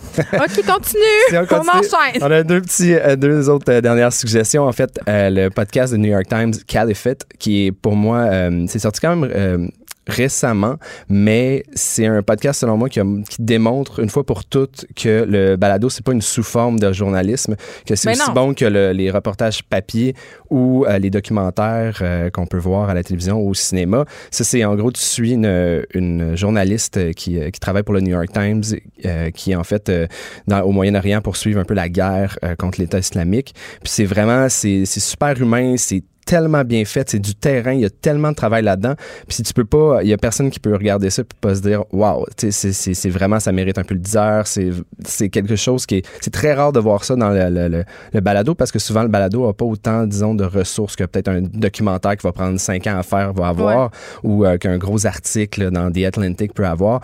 Donc c'est, moi ça m'a fait un petit baume sur le cœur d'écouter ça puis de me rendre compte, wow, ok, on est rendu là, on est rendu à cette qualité-là de journalisme, puis bravo à New York Times d'avoir fait ça. Donc, c'est Caliphate. Puis, une petite dernière suggestion, c'est... je suis pas sûr que tout le monde va être d'accord avec moi pour dire que ça a été un des plus marquants des 10 dernières années. Les geeks des podcasts. Oui, c'est ça. On va peut-être m'ostiner avec eux dans les commentaires de mon blog ce dimanche. Mais la dernière suggestion, s'appelle The Mott Radio Hour. C'est un balado, en fait. C'est super simple, en fait. The Mott, c'est une espèce d'activité qui invite des gens à raconter des histoires dans des salles, dans des bars. Ça se passe depuis les années 90. Puis, en 2009, ils ont commencé à faire un balado avec ça. Puis, c'est simple, en fait. C'est 1 heure, puis à chaque fois, il y a peut-être 1, 2 ou 3 histoires. C'est des gens qui vont devant le public puis qui racontent une histoire, qui ont beaucoup travaillé avec l'équipe de Demotte. Puis c'est super simple. C'est pas aussi léché que la plupart des autres balados que je vous ai présentés là, mais c'est tellement des bonnes histoires. C'est des gens ordinaires. Ça peut être aussi des célébrités, comme par exemple, je me rappelle un ancien astronaute qui est allé dans l'espace, qui raconte un peu son périple dans l'espace, mais il accompagne tellement bien les gens qui vont raconter leur histoire que tu peux pas ne pas être passionné par ça. Puis ça montre que quand tu as juste une bonne histoire, tu peux aller vraiment loin, surtout dans les podcasts, parce que c'est un peu ça. Le but de ce podcast-là, c'est un peu te remémorer ou te ramener, par exemple, autour d'un feu à quand quelqu'un est juste là pour te raconter une histoire. Mais ça marche. Les gens, c'est ça qu'ils aiment, se faire raconter des histoires. Oui, exactement, mais t'as pas besoin d'avoir des effets spéciaux et une grosse ambiance sonore nécessairement pour que ça marche. Frédéric Mockel, merci pour ces suggestions. Et là, évidemment, on pourra les retrouver dimanche sur ton blog qui sera publié sur le site du Journal Le Moral, Journal de Québec. Exactement. Geneviève Peterson, la seule effrontée qui sait se faire aimer. Jusqu'à 15, vous écoutez Les Effrontés. Master Bugarici, là, c'est vrai, dernière fois de l'année. Mais on se voit beaucoup, on est allé déjeuner tantôt ensemble avant le show. J'ai appris de quoi, moi, en tout cas? On a un point commun, un autre. Oui, tu prends tes saucisses comme... Attends, tu dis saucisses ou saucisses? J'avoue que si je fais pas attention, j'ai tendance à dire saucisses. Puis tu les prends papillons, est-ce que tu aimes qu'ils soient grillés à l'intérieur? Ah oui, il faut que ça soit papillon, les saucisses. C'est la seule saucisse qui m'intéresse. Oh non, la saucisse papillon. T'es pas croyable. En tout cas, c'était bon. Puis là, maintenant, j'essaie de pas m'endormir pendant l'émission parce qu'on a mangé beaucoup d'affaires. Ouais. Eux, bine, tout ça. Tout ce qu'il fallait, le déjeuner des champions. Et là, il y en aura beaucoup de déjeuner des champions pendant le temps des fêtes parce qu'on aura beaucoup de temps libre. Et moi, ce que je fais quand j'ai du temps libre, c'est que j'aime ça cuisiner. Pour vrai? Je cuisine avec mes enfants. Mais là, on se fait tous genre... On dirait que dans le temps des fêtes, on se fait toujours dire des affaires un peu lame, genre, va jouer dehors, fais du ski, va te glisser. Oui, mais il y a d'autres choses. Tu sais, ben, puis en fait, aujourd'hui, tu sais, je t'avais dit, je pense que je vais arriver avec quelque chose, avec plein de suggestions d'activités qui coûtent rien, puis après avoir réfléchi 5 minutes, je me suis rendu compte que les gens devaient le savoir, qu'ils peuvent aller marcher dehors, qu'ils peuvent aller peut-être aller faire patiner, du ski. Hein, je pense. Patiner, du ski, ça coûte cher, excuse-moi. Mais sais-tu quoi? Oui, beaucoup trop cher pour, en tout cas, pour ce que je veux faire dans mon temps des fêtes à moi. Je me suis dit, qu'est-ce qu'on pourrait bien faire aujourd'hui que ça soit le fun, tu sais, à raconter ça. C'est, dans le fond, j'ai dit, je vais raconter aux gens comment moi je fais ça. Moi, je fais ça, là... Make it look big. Moi, pour mes enfants... Toi, tu fais tout make it look big. C'est ça ton mantra de vie, là. Ouais, c'est peut-être mon cœur de 12 ans qui veut juste pas changer. Mais toi, est-ce que tu prévois les trucs dans le temps des fêtes pour les enfants? Ben, quelques trucs, mais... Le gros highlight de mon temps des fêtes, c'est de ne pas prévoir grand-chose. Je trouve que c'est ça l'idée. C'est le premier truc. Là, les papas solo-parentales, je parle à tout le monde, mais les papas solo-parentales qui sont dans ma situation, je vous parle à vous, là. C'est ça le truc. Oui, parce qu'on dirait que quand on est séparés ou quand on va aux enfants moins souvent, on a comme l'impression que quand ils nous voient, il faut que ça soit Walt Disney à chaque fois. Exact. On peut-tu se calmer? On va se calmer. Calmez-vous le battre, les parents solo-parentales. Non, mais tu sais quoi? Moi, j'improvise tout. Puis ce que je fais, c'est que les semaines précédentes, je plante des graines. J'essaye. Oui. Je vais dire, hey, ça serait le fun si... J'ai fait ça l'an passé. J'avais dit à Oli, mon plus jeune, hey, Oli, ce serait le fun si on jouait au basket cet hiver. Là, pas y dire dans les vacances, on va jouer au basket, parce que la première journée qui va arriver chez nous, ils vont me parler de jouer au basket. Oui, parce qu'ils veulent tout le temps tout faire. Mais oui. Puis là, je vais y avoir promis. Là, j'ai juste lancé l'idée.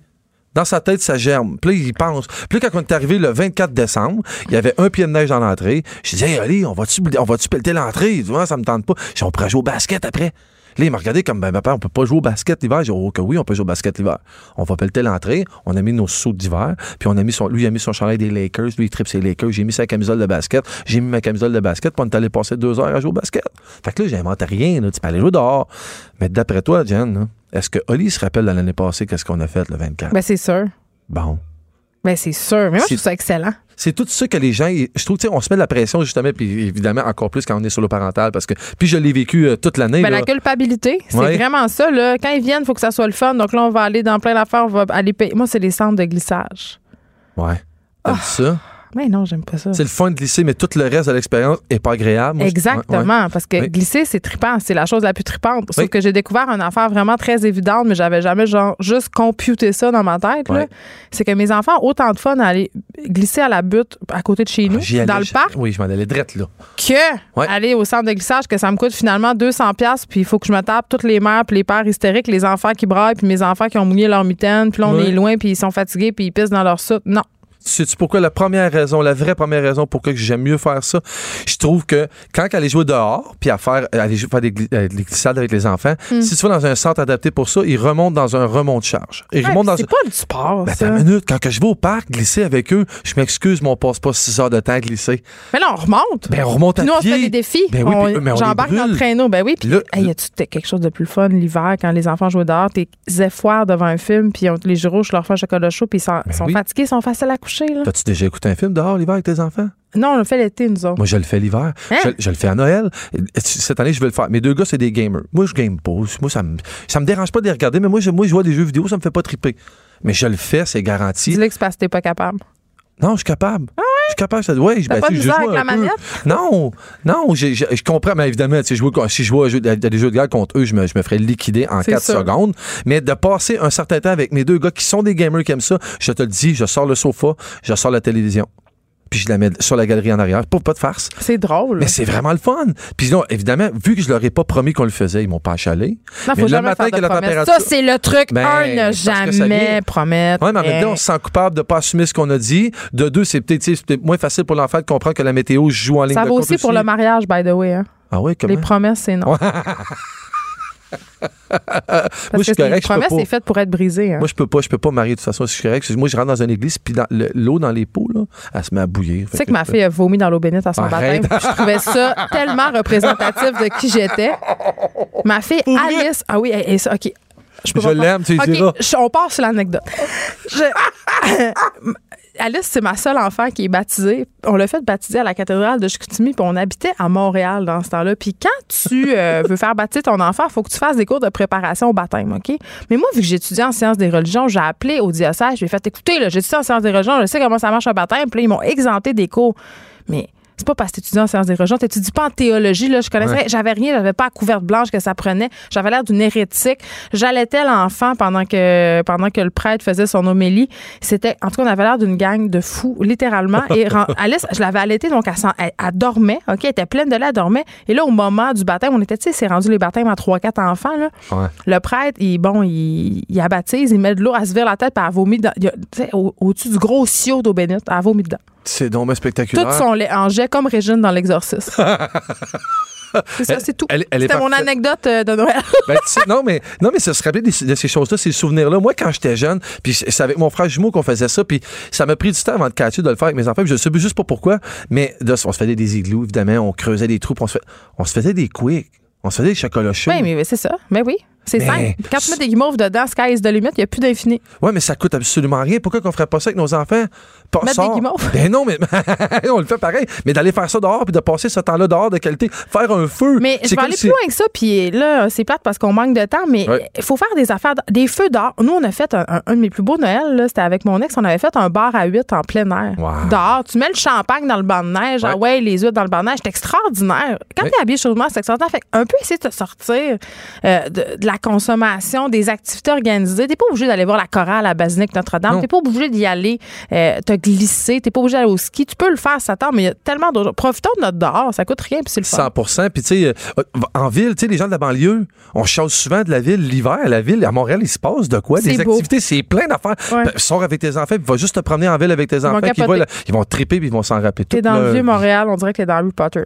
Master Bugarici, merci. Merci. On boit-tu des bulles, là? On boit-tu des bulles? Non, il y a Élise Jetté qui rentre. Élise Jetté, elle n'a même pas amené de bulles? Non, avec le sujet qu'elle aborde aujourd'hui, je pense pas qu'elle aborde. Elle a amené des bulles. Quel malaise. Merci beaucoup, Master Bugarici. Les effrontés. 2 heures où on relâche nos bonnes manières.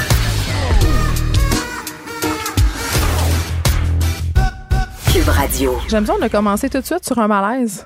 Moi, je suis pas mal à l'aise, hein, parce qu'on va parler d'alcool au volant. Oui, on a abordé le sujet avec Dave Morgan la semaine passée. Il nous a avoué qu'il avait pogné une ballonne, puis d'emblée, je l'ai jugé. J'étais comme, oh my God, j'aurais jamais pensé ça de toi. Et là, vous avez sorti une vidéo sur Tabloïd aujourd'hui où il y a plein de personnes quand même assez jeunes qui font leur coming out d'alcool au volant, puis t'en fais partie, Élise. Fait que ça m'a comme fait voir ça sous un autre angle. Je me suis rendu compte, puis on avait des discussions tantôt hors d'onde. Tout le monde connaît quelqu'un. Oui. Puis c'est un aveu que j'ai envie de faire publiquement depuis un petit bout déjà. Pourquoi? Puis je cherchais la bonne façon de le faire depuis quelques années déjà. Moi, ça m'est arrivé en 2011, pendant que j'étais en train de faire mon bac en journalisme, j'étais aux études. Il y a eu beaucoup de conséquences liées au contexte dans lequel j'étais parce que, tu sais, que ça te coûte au-dessus de 10 000 de passer à travers toutes les étapes qui suivent environ. Ça dépend du contexte. Ça dépend aussi quel genre de ballon tu pètes, là, puis ça dépend comment tu te défends par la suite, puis ça dépend, c'est ça. Ça dépend de beaucoup de choses, mais moi, ça m'a coûté 10 000 $, mais raconte-nous qu'est-ce qui s'est passé. Ouais. Ben en fait, la raison premièrement pour laquelle j'ai voulu le faire, c'est que quand j'ai raconté les conséquences sur ma vie personnelle aux gens de mon entourage, après coup, j'ai ressenti extrêmement un grand soulagement, en fait, parce que je me suis dit, puis j'ai senti à chaque fois que je l'ai dit à quelqu'un, que ça n'arriverait pas à cette personne-là. Puis ouais. Moi, j'ai été chanceuse, puis il y en a beaucoup qui ont été chanceux. Tous les gens qui sont dans mon topo, ben, de Tabloïd, c'est des gens qui s'en sont bien sortis finalement. Ça leur a coûté cher. Ils n'ont pas fait d'accident, ils n'ont pas tué personne. Mais il y en a un qui a eu un accident, mais il n'y a pas eu de répercussions sur les autres. Oui, c'est ça, c'est un petit accident. C'est ça, un petit accident, ouais. Mais tu sais, lui, il s'est pas tué, puis il n'a pas tué personne d'autre. Mm-hmm. Mais je voulais aussi qu'on comprenne les répercussions humaines que ça occasionne, parce qu'il y a des répercussions financières, mais il y a aussi des répercussions humaines qui sont difficiles à expliquer à quelqu'un qui les a pas vécues de près. Fait que moi, il y a au moins 50 personnes autour de moi qui, au fil des années, quand je leur ai raconté l'histoire au complet, ben ça les a sensibilisés, puis je suis pas mal sûre que ça leur arrivera jamais. T'sais. Moi, je viens de Sherbrooke, donc j'avais le véhicule de mon père un vendredi soir. Je conduis jusqu'à l'Octoberfest de Sherbrooke, qui est un gros party universitaire dans un centre de foire, donc c'est énorme, là, tu sais. Fait que tous les policiers sont sur leurs aguets à Sherbrooke cette soirée-là, ils savent qu'il y a ça. Et j'ai pris la voiture, j'ai conduit du centre de foire jusqu'à la maison. Mais attends. Oui. Est-ce que tu te sentais correct pour conduire à ce moment-là? Tu savais-tu que tu jouais avec le feu ou pas du tout? Tu étais vraiment convaincue? Je savais que j'étais borderline. Dans ma tête, à moi, j'étais sur la limite. OK. Mais je me sentais correct pour conduire. Mais j'étais sur la limite. J'étais effectivement sur la limite parce que j'ai soufflé 0.09 alors qu'on permet 0.08. Et j'étais rendue, ça faisait 25 minutes que je conduisais lorsqu'on m'a arrêtée, puis on m'a arrêtée parce que je conduisais lentement, puis on trouvait ça un peu louche. Ben souvent, c'est un des signaux, hein, quand les personnes... Ouais, j'étais rendue sur la rue de mes parents, je venais de tourner sur la rue de mes parents, donc j'étais arrivée à la maison, on m'arrête, là, moi, j'arrêtais pas de pleurer parce que je savais qu'il y avait des conséquences extrêmement graves qui allaient suivre. T'as vu tout ça défiler? J'ai vu ma vie défiler devant mes yeux, je me suis vidée de mes larmes devant les policiers, ils m'ont amenée au poste. Comment ils ont été? Il y avait une fille et un garçon. L'officière de police, la fille, là, était très gentille puis rassurante. Le garçon était très, très brusque. Puis il me disait, si t'arrêtes pas de pleurer, je vais être obligée de te menotter. Là, j'étais comme, je suis pas agitée, là, je pleure, là, tu sais, je capote, là, tu sais. Puis j'avais de la misère à souffler dans la machine parce que je suis asthmatique, puis c'est niaiseux, mais honnêtement, c'est très difficile de souffler dans ce genre de machine-là, puis de faire le souffle assez fort, puis assez longtemps pour que le souffle soit valide. Qu'il puisse prendre la mesure. Exactement. Donc, ensuite, il t'amène dans une cellule, hein, il t'amène au poste de police. Là, tu souffles encore une fois et tu ressouffles 30 minutes plus tard parce qu'ils veulent voir comment évolue la courbe de ta soirée d'alcoolémie, si on veut. Moi, c'est mon petit frère qui est venu me chercher par la suite parce que je voulais pas réveiller mes parents. Puis, mais j'ai pas eu le choix de les réveiller le lendemain parce que je travaillais à 6 heures du matin dans une radio. Je venais d'être engagée comme pour ma première job de journaliste à la radio. Ouf. Puis je pouvais pas m'y rendre parce que j'avais plus de permis, hein, parce que tu perds ton permis sur le coup pour 3 mois. Puis après, tu dois repasser en cours. Tu dois passer en cours et revivre d'autres conséquences. Tu vas reperdre ton permis si tu es déclaré coupable, évidemment. Puis j'avais envie, avec mon topo qui est disponible sur Tabloïd, de montrer quelles sont les conséquences financières d'abord. Fait que j'ai énuméré vraiment l'ampleur des dégâts financiers que ça fait dans ta vie quand tu te fais arrêter. Ça part à 2000$, là, mettons, en gros, en tout et partout, mais tu sais, ça inclut pas comment ta prime d'assurance va monter. Par la suite, moi, ça me coûtait 4 fois plus cher qu'avant. Combien? Assurer mon automobile. C'était 200$ par mois. Puis j'ai un vieux char, là, tu sais. Okay. C'était 200$ par mois, puis c'était le meilleur deal que j'avais trouvé. Plusieurs compagnies d'assurance riaient de moi. Ils disaient, on n'assure pas les gens comme vous. De vivre ce genre de choses-là à l'âge de 21 ans, c'est extrêmement difficile sur la personnalité aussi. Je sais pas comment expliquer. L'estime de soi, moi... j'ai fait beaucoup d'anxiété dans les dernières années, mais je suis persuadée que la racine de mon anxiété, c'est cet événement-là. T'sais, je sais que c'est à ce moment-là que j'ai vécu mes premiers sentiments anxieux, premiers sentiments de honte extrême aussi. Ça te fait douter de toi-même sur tous les plans. Puis moi, j'ai fait plusieurs rêves un peu post-traumatiques, si on veut, où finalement, j'avais tué quelqu'un dans mon accident. J'ai pas eu d'accident, mais j'avais tué quelqu'un à cause que j'avais trop bu parce qu'on te fait sentir immédiatement comme un criminel extrême. Puis oui, c'est dissuasif. C'est extrêmement dissuasif. Puis j'aurais jamais... Il y a des multirécidivistes quand même. Oui. C'est quand même incroyable. J'ai du mal à comprendre ce qui passe par la tête de ces gens-là parce que, honnêtement, une fois que tu passes à travers ce processus-là, tu sais que t'es marqué à vie, tu sais. Il y a quelque chose qui a été comme brisé en moi. Il y a une estime de moi que je vais jamais retrouver entière et totale, là. Je vais jamais la retrouver parce que j'ai un casier judiciaire encore aujourd'hui. Je l'ai pas fait effacer, tu sais. Il est encore là. Puis ça t'empêche-tu d'aller... Ça m'empêche pas d'aller aux États-Unis. Si j'avais fait un accident ou si j'avais été à plus que le double de la limite, je pense que ça serait plus problématique. Mais de mon côté, j'ai cette chance-là qu'au moins j'ai soufflé 0.09. J'ai eu vraiment les conséquences minimales aussi quand on y pense, là. Moi, j'ai eu la base, là, tu sais. J'ai eu le package deal de base qui donne à quelqu'un. Mais quand même, tu sais. Moi, ça a pris 3 ans avant que je passe en cours. Donc, j'ai été 3 ans à espérer. Mon avocat, il me disait qu'il y avait peut-être une faille. Finalement, non. Là, tu plaides coupable. Là, après, tu vis toute la deuxième vague. Tu repars ton permis soit pour 1 an ou soit pour 3 mois avec 9 mois d'identité marreur dans le véhicule. Moi, c'est ça que j'ai fait.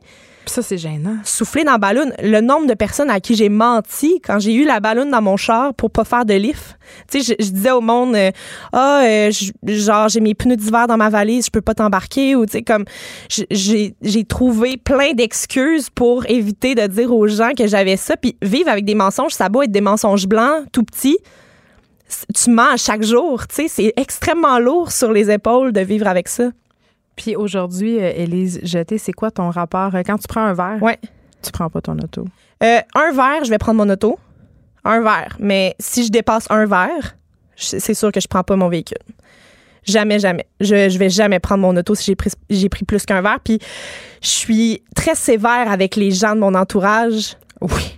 Quand je les vois être borderline ou se poser la question, pas plus tard que cette semaine, c'est le festival des parties de Noël. Oui, puis je pense que cette vidéo-là tombe à point, justement. Oui, j'ai eu un party de Noël ce mercredi dans un bar, puis j'ai une de mes amies qui a juste dit « Ah, je sais pas si je suis correcte », puis là, elle commence à poser la question, puis j'étais pas dans la même conversation qu'elle, j'étais dans une autre conversation, et je l'entends poser la question aux gens autour d'elle, puis là, j'ai fait comme « Excusez-moi » à ceux à qui j'étais en train de parler, et là, j'ai dit « Non, t'es pas correct, si tu te poses la question. » Ben moi, c'est ça mon mantra. Je trouve ça intéressant que tu dises ça, puis on conclut là-dessus. Quand je me pose la question, est-ce que je suis capable de conduire? La réponse, c'est non. Dès que tu te poses la question. C'est non. Puis moi, je pense que ta règle du un verre. Un verre. Un verre, puis c'est tout. Puis encore là, ça dépend quel verre. Parce que moi, je me rappelle. Ça dépend quel verre, ça dépend si tu conduis immédiatement après. Moi, j'aime ça boire des martinis, mettons. C'est 2 onces de vodka. Mettons que j'ai pas mangé, je suis pas grosse. Moi, dans la vie, c'est ça. Tout influence. Faut pas oublier tout ce qui peut influencer l'alcoolémie. Le 0.08, tu sais jamais quand est-ce que tu l'atteins. C'est influencé par ta physionomie. Puis, tu sais, toi puis moi, mettons, on n'aurait pas le même 0.08, puis on n'a pas la même tolérance. Puis ta journée d'hier. La bouffe, tu manges toute ta journée d'hier et pas ta journée d'aujourd'hui. T'es pas la personne que t'étais hier pour ce qui est du taux d'alcoolémie. Puis ne jamais se fier à ses perceptions. Non. C'est ce que je dirais. Élise Jetté, merci. Moi, je te trouve... c'est bien que t'en aies parlé parce que souvent, il y a peu de filles. Oui, il y a peu de filles. Puis j'ai eu du mal à en trouver d'ailleurs pour mon reportage parce que, premièrement, les filles le cachent plus. Puis ça arrive moins souvent aux filles aussi statistiquement, mais elles le cachent plus. Puis je trouve ça important parce que je me dis, moi, si j'ai pu sensibiliser peut-être 50 personnes dans mon entourage immédiat. T'es pas une alcoolique out of control. Non, là. T'es une fille bien normale qui travaille, brillante. C'est vraiment la preuve que ça peut arriver à tout le monde. Je pense que cette vidéo-là peut peut-être sensibiliser les difficiles à convaincre. Puis je rappelle que c'est disponible sur la page Facebook de Tabloïd et sur tabloïd.co. Merci beaucoup, Élise Jetté. Merci à toi, joyeuse fête. Toi aussi. Les effrontés. Avec Geneviève Peterson. Les vrais enjeux. Les vraies questions. Vous écoutez Les effrontés. Catherine Parent est là et aujourd'hui, on se parle d'une réalité qui touche de plus en plus de familles québécoises et j'ai nommé être en famille recomposée. Bonjour Catherine. Salut Geneviève. Écoute, toi et moi sommes en famille recomposée. Je sais pas si j'aime ce mot-là, mais c'est quand même notre réalité et pendant le temps des fêtes, ça peut se corser et pas rien qu'un peu. Absolument, c'est pour ça que j'ai décidé de faire une chronique sur comment passer à travers le temps des fêtes sans devenir fou quand on est en famille recomposée. C'est toi, je sais que vous êtes quand même une grosse gang. Je t'écoute tellement. Parce que moi, je suis comme, oh mon Dieu, je suis experte en la matière. J'ai un enfant, mon chum en a pas. Fait que tu sais, on est quand même choyés dans l'organisation des choses. T'sais, bon, moi j'ai une veille, mon ex a une veille, j'ai un souper, lui il a un souper. Fait que tu sais, on est quand même très très égal dans tout ça. Puis c'est quand même facile à manager, mais je dis qu'il y a des gens comme toi, entre autres, qui se retrouvent avec toute une marmaille à gérer, puis tu sais, des nouveaux beaux-parents d'un bord, puis des fois, en plus, les parents de nos conjoints sont séparés. Fait que tu sais, là... Moi, c'est mon cas. On a 10 millions de formes de familles recomposées, là, vraiment, là. Ben tu sais, ça rend ça charmant aussi en même temps, mais on peut effectivement terminer des fêtes en psychose ou avec une solide crise urticaire. Ou une crise de panique. Exactement. Fait que je suis allée lire plein de trucs sur Internet, des psychologues qui se prononçaient, surtout des petits moyens à prendre. Puis là, peut-être qu'on est comment, on est le 20 décembre, mais peut-être que les gens vont pouvoir s'en tenir pour l'an prochain. Puis j'ai relevé en fait ce que je trouvais qui était le plus pertinent pour arriver à s'organiser dans tout ça. Puis d'accepter aussi, parce que les premières années, souvent, pour les gens qui sont nouvellement séparés avec des enfants, c'est pas toujours facile, tu sais, de voir nos enfants partir à Noël. Mais moi, je les ai laissés ce matin. Ce matin, je les ai envoyés chez leur père, j'étais allée les reconduire, puis j'ai eu un petit pincement au cœur. Puis je te comprends. Puis, regarde, tu vois, moi, c'est pour ça que je suis en studio aujourd'hui. C'est parce que cet après-midi, c'est pédagogique et papa vient chercher Thomas en fin d'après-midi. Fait que c'est pour ça que je peux pas être là. Mais tu sais, on s'accommode puis tout ça. Puis c'est pas toujours évident. Puis en même temps, tu sais, on voudrait avoir nos enfants pour nous, mais on peut pas toujours parce que, ben évidemment, ben on est séparés. Puis papa ou maman a autant le droit que toi, tu sais, de passer du temps dans les fêtes avec les enfants. Fait que ce que j'ai fait, c'est que j'ai sorti des trucs pour les gens qui sont en famille recomposés à pouvoir justement faciliter ces moments-là puis rendre ça super agréable le plus qu'on peut. En fait, premièrement, tu sais, s'adapter, là, c'est comme la chose la plus difficile à faire, je pense, comme je disais, surtout dans les premières années. Mais à un moment donné, il faut être résilient, il faut se dire, ben regarde, c'est ça la vie, c'est ça qui m'arrive, puis je vais m'entourer. Puis ceux qui s'en sortent le mieux, c'est ceux, je pense, qui ont un bon réseau social. C'est pas nécessairement parce que une grosse famille, tu sais. Catherine, tu sais, une affaire, c'est vrai que c'est compliqué gérer les fêtes. Mais tu sais, quand t'es le parent qui reste tout seul puis que t'as pas tes enfants à Noël, là, si tu t'es pas fait de nouveau chum ou une nouvelle blonde puis t'es vraiment tout seul, là, ça peut devenir très, très déprimant, là. Je veux dire, il y a des gens qui vivent... J'ai vu passer cette semaine sur mon fil Facebook c'est un monsieur qui s'était séparé récemment puis il disait « Je vais passer mon premier Noël tout seul, je suis vraiment déprimé, s'il vous plaît, invitez-moi dans un de vos soupers. » Tu sais, les gens, ils vivent la détresse, là. Absolument, parce qu'en plus, c'est on sait que de toute façon, au niveau social, le temps des fêtes, c'est souvent en plus un épisode de détresse. On en a parlé hier avec Joanie Gauthier, justement. Oui, c'est ça. Puis tu sais, imagine ce que tu me racontes là, moi ça me touche parce que tu sais, j'imagine l'espèce de sentiment de solitude de cette personne-là. Fait que entourez-vous, appelez vos amis, incrustez-vous, tu sais, crashez les parties de Noël. Mais oui. Puis allez-y, parce que de toute façon, dans le temps des fêtes, les gens qui vous aiment, il n'y a personne qui peut voir des gens qui aiment seuls, tu sais. Fait que ouvrez vos portes, puis allez-y, puis invitez-vous vous-même, parce que des fois, les gens sont tellement overwhelmed qu'ils ne penseront pas. Puis, tu sais, nomme-le aussi, comment tu te sens. Tu sais, moi, je trouve que, bon, ce que tu me racontes, ce que tu as lu sur les réseaux sociaux, tu sais, je trouve que, tu sais, la personne, elle pris la peine de le nommer. Puis ça, c'est le fun, tu sais. Puis ça rentre dans mon volet communication, puis on en parle souvent, toi puis moi, là, tu sais, en relation de couple, la solution, c'est la communication. Mais effectivement, communiquer, c'est super important. Être flexible. Même si tu t'entends pas toujours super bien avec ton ex, essaie d'être flexible, parce que les personnes pour qui ça va avoir le plus d'importance, que tu ne sois pas rigide, c'est les enfants, au final. Puis, essaie de comprendre les besoins de chacun. Puis là, il faut que tu comprennes aussi les besoins de ton chum ou de ta nouvelle blonde, des parents. Fait que moi, je dis, tout est une question de planification, là, puis je suis toute dans la vie, sauf la reine de la planification. Mais ça, j'y arrive, OK? Puis prenez-vous d'avance pour planifier vos dates. Ah non, ça m'angoisse. Pourquoi, là, justement? T'as dit qu'il fallait faire preuve de souplesse, là, mais en même temps, tu dis qu'il faut planifier d'avance. Moi, ça me gosse. Je vais pas planifier. On est en vacances. Absolument, puis en même temps, mais tu sais, au moins, arrange-toi avec ton ex, c'est pour ceux qui ont, mettons, qui n'ont pas quelque chose de prédéfini, arrangez-vous d'avance pour que ça ne devienne pas un gros cafouillis de dernière minute de déception, difficile à gérer. Au moins, ça, tu le sais d'avance. Pour le reste, moi, là, je dois t'avouer, là, un des trucs que j'aimerais dire aux gens, puis que je n'ai pas relevé parmi aucun cas de psychologue de ce que j'ai lu pour cette chronique-là, là, c'est ne vous en mettez pas trop sur le dos. Vous n'êtes pas obligé d'aller dans 13 parties de Noël, là. OK? Ce n'est pas obligatoire. Tu peux rester en mou chez vous avec tes enfants, à regarder des films, à aller glisser à but au coin, puis avoir du plaisir. Puis tu sais, souvent, là, éviter les déplacements. Moi, je trouve que, tu sais, on revient souvent du temps des fêtes, 4 fois plus brûlé qu'on est parti. Puis je pense que tirer la plug, là, ben c'est bien correct aussi. Mais pour ce qui est de la planification, là, pour genre les freaks de l'organisation, là, j'ai trouvé quelque chose, ou ceux qui ont plus de difficultés comme moi, des fois, à être super organisés, j'ai trouvé une application pour les familles. Puis je trouve ça génial. Ça s'appelle Planic-Click, ça s'écrit P-L-A-N-I-C-L-I-K, OK? C'est une application où est-ce que c'est une espèce de Trello, une espèce d'application de gestion de projet, mais familiale. Fait que tout le monde, tous les utilisateurs peuvent rentrer leur date là-dedans, puis s'entendre avec leur ex, on peut s'envoyer des messages, on peut s'envoyer des photos, on peut faire des checklists, c'est génial. Fait que allez voir ça, c'est vraiment cool. C'est quoi Planic-Click avec un K? Oui, c'est P-L-A-N-I-C-L-I-K.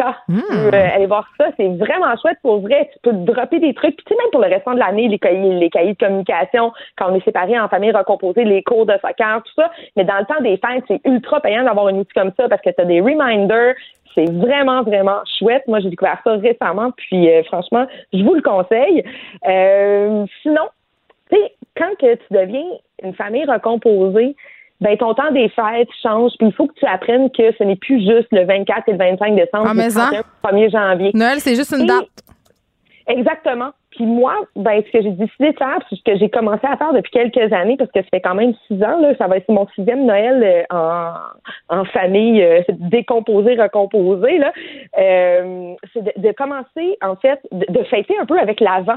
Tu sais, de commencer, mettons, le coup d'envoi des fêtes avec la parade du Père Noël à Montréal, souvent fin novembre, puis dire, ben regarde, moi, là, ben chaque fin de semaine que c'est ma fin de semaine ou ma semaine que c'est ma semaine, ben je vais prendre du temps spécial Noël avec mon fils, que je salue d'ailleurs, qui m'écoute en haut, mais tu sais, regarder des films spéciaux de Noël, faire des soirées pyjama, tu sais, faire des petits trucs, mais que finalement, les fêtes s'étirent sur tout le temps de l'avant, ça crée une espèce de hâte aussi en même temps, puis c'est pas juste le 24-25 décembre Noël, puis c'est pas juste le 31 puis le 1er janvier. Oui, mais des fois, les enfants, ils peuvent avoir de la difficulté parce qu'on leur rentre tellement dans la tête, que ce soit à l'école ou ailleurs, que Noël, c'est le 24 décembre, tu sais.